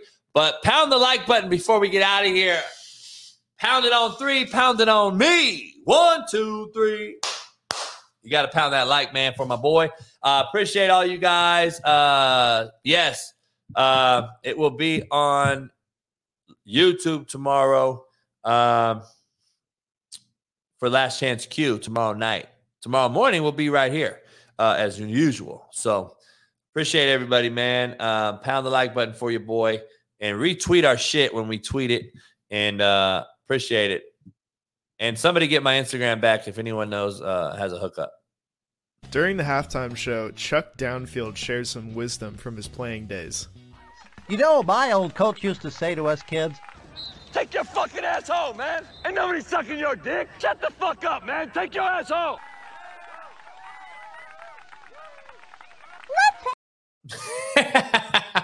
I love that. Um, Appreciate everybody, man. Let's go LIV golf. Uh, be in Tulsa soon, Joe. I'll have to see you. Um, if I don't see you before, uh, it is what it is. But let's get it cracking. It's a great day to have a great fucking day. Win on me, win on three. One, two, three. Peace.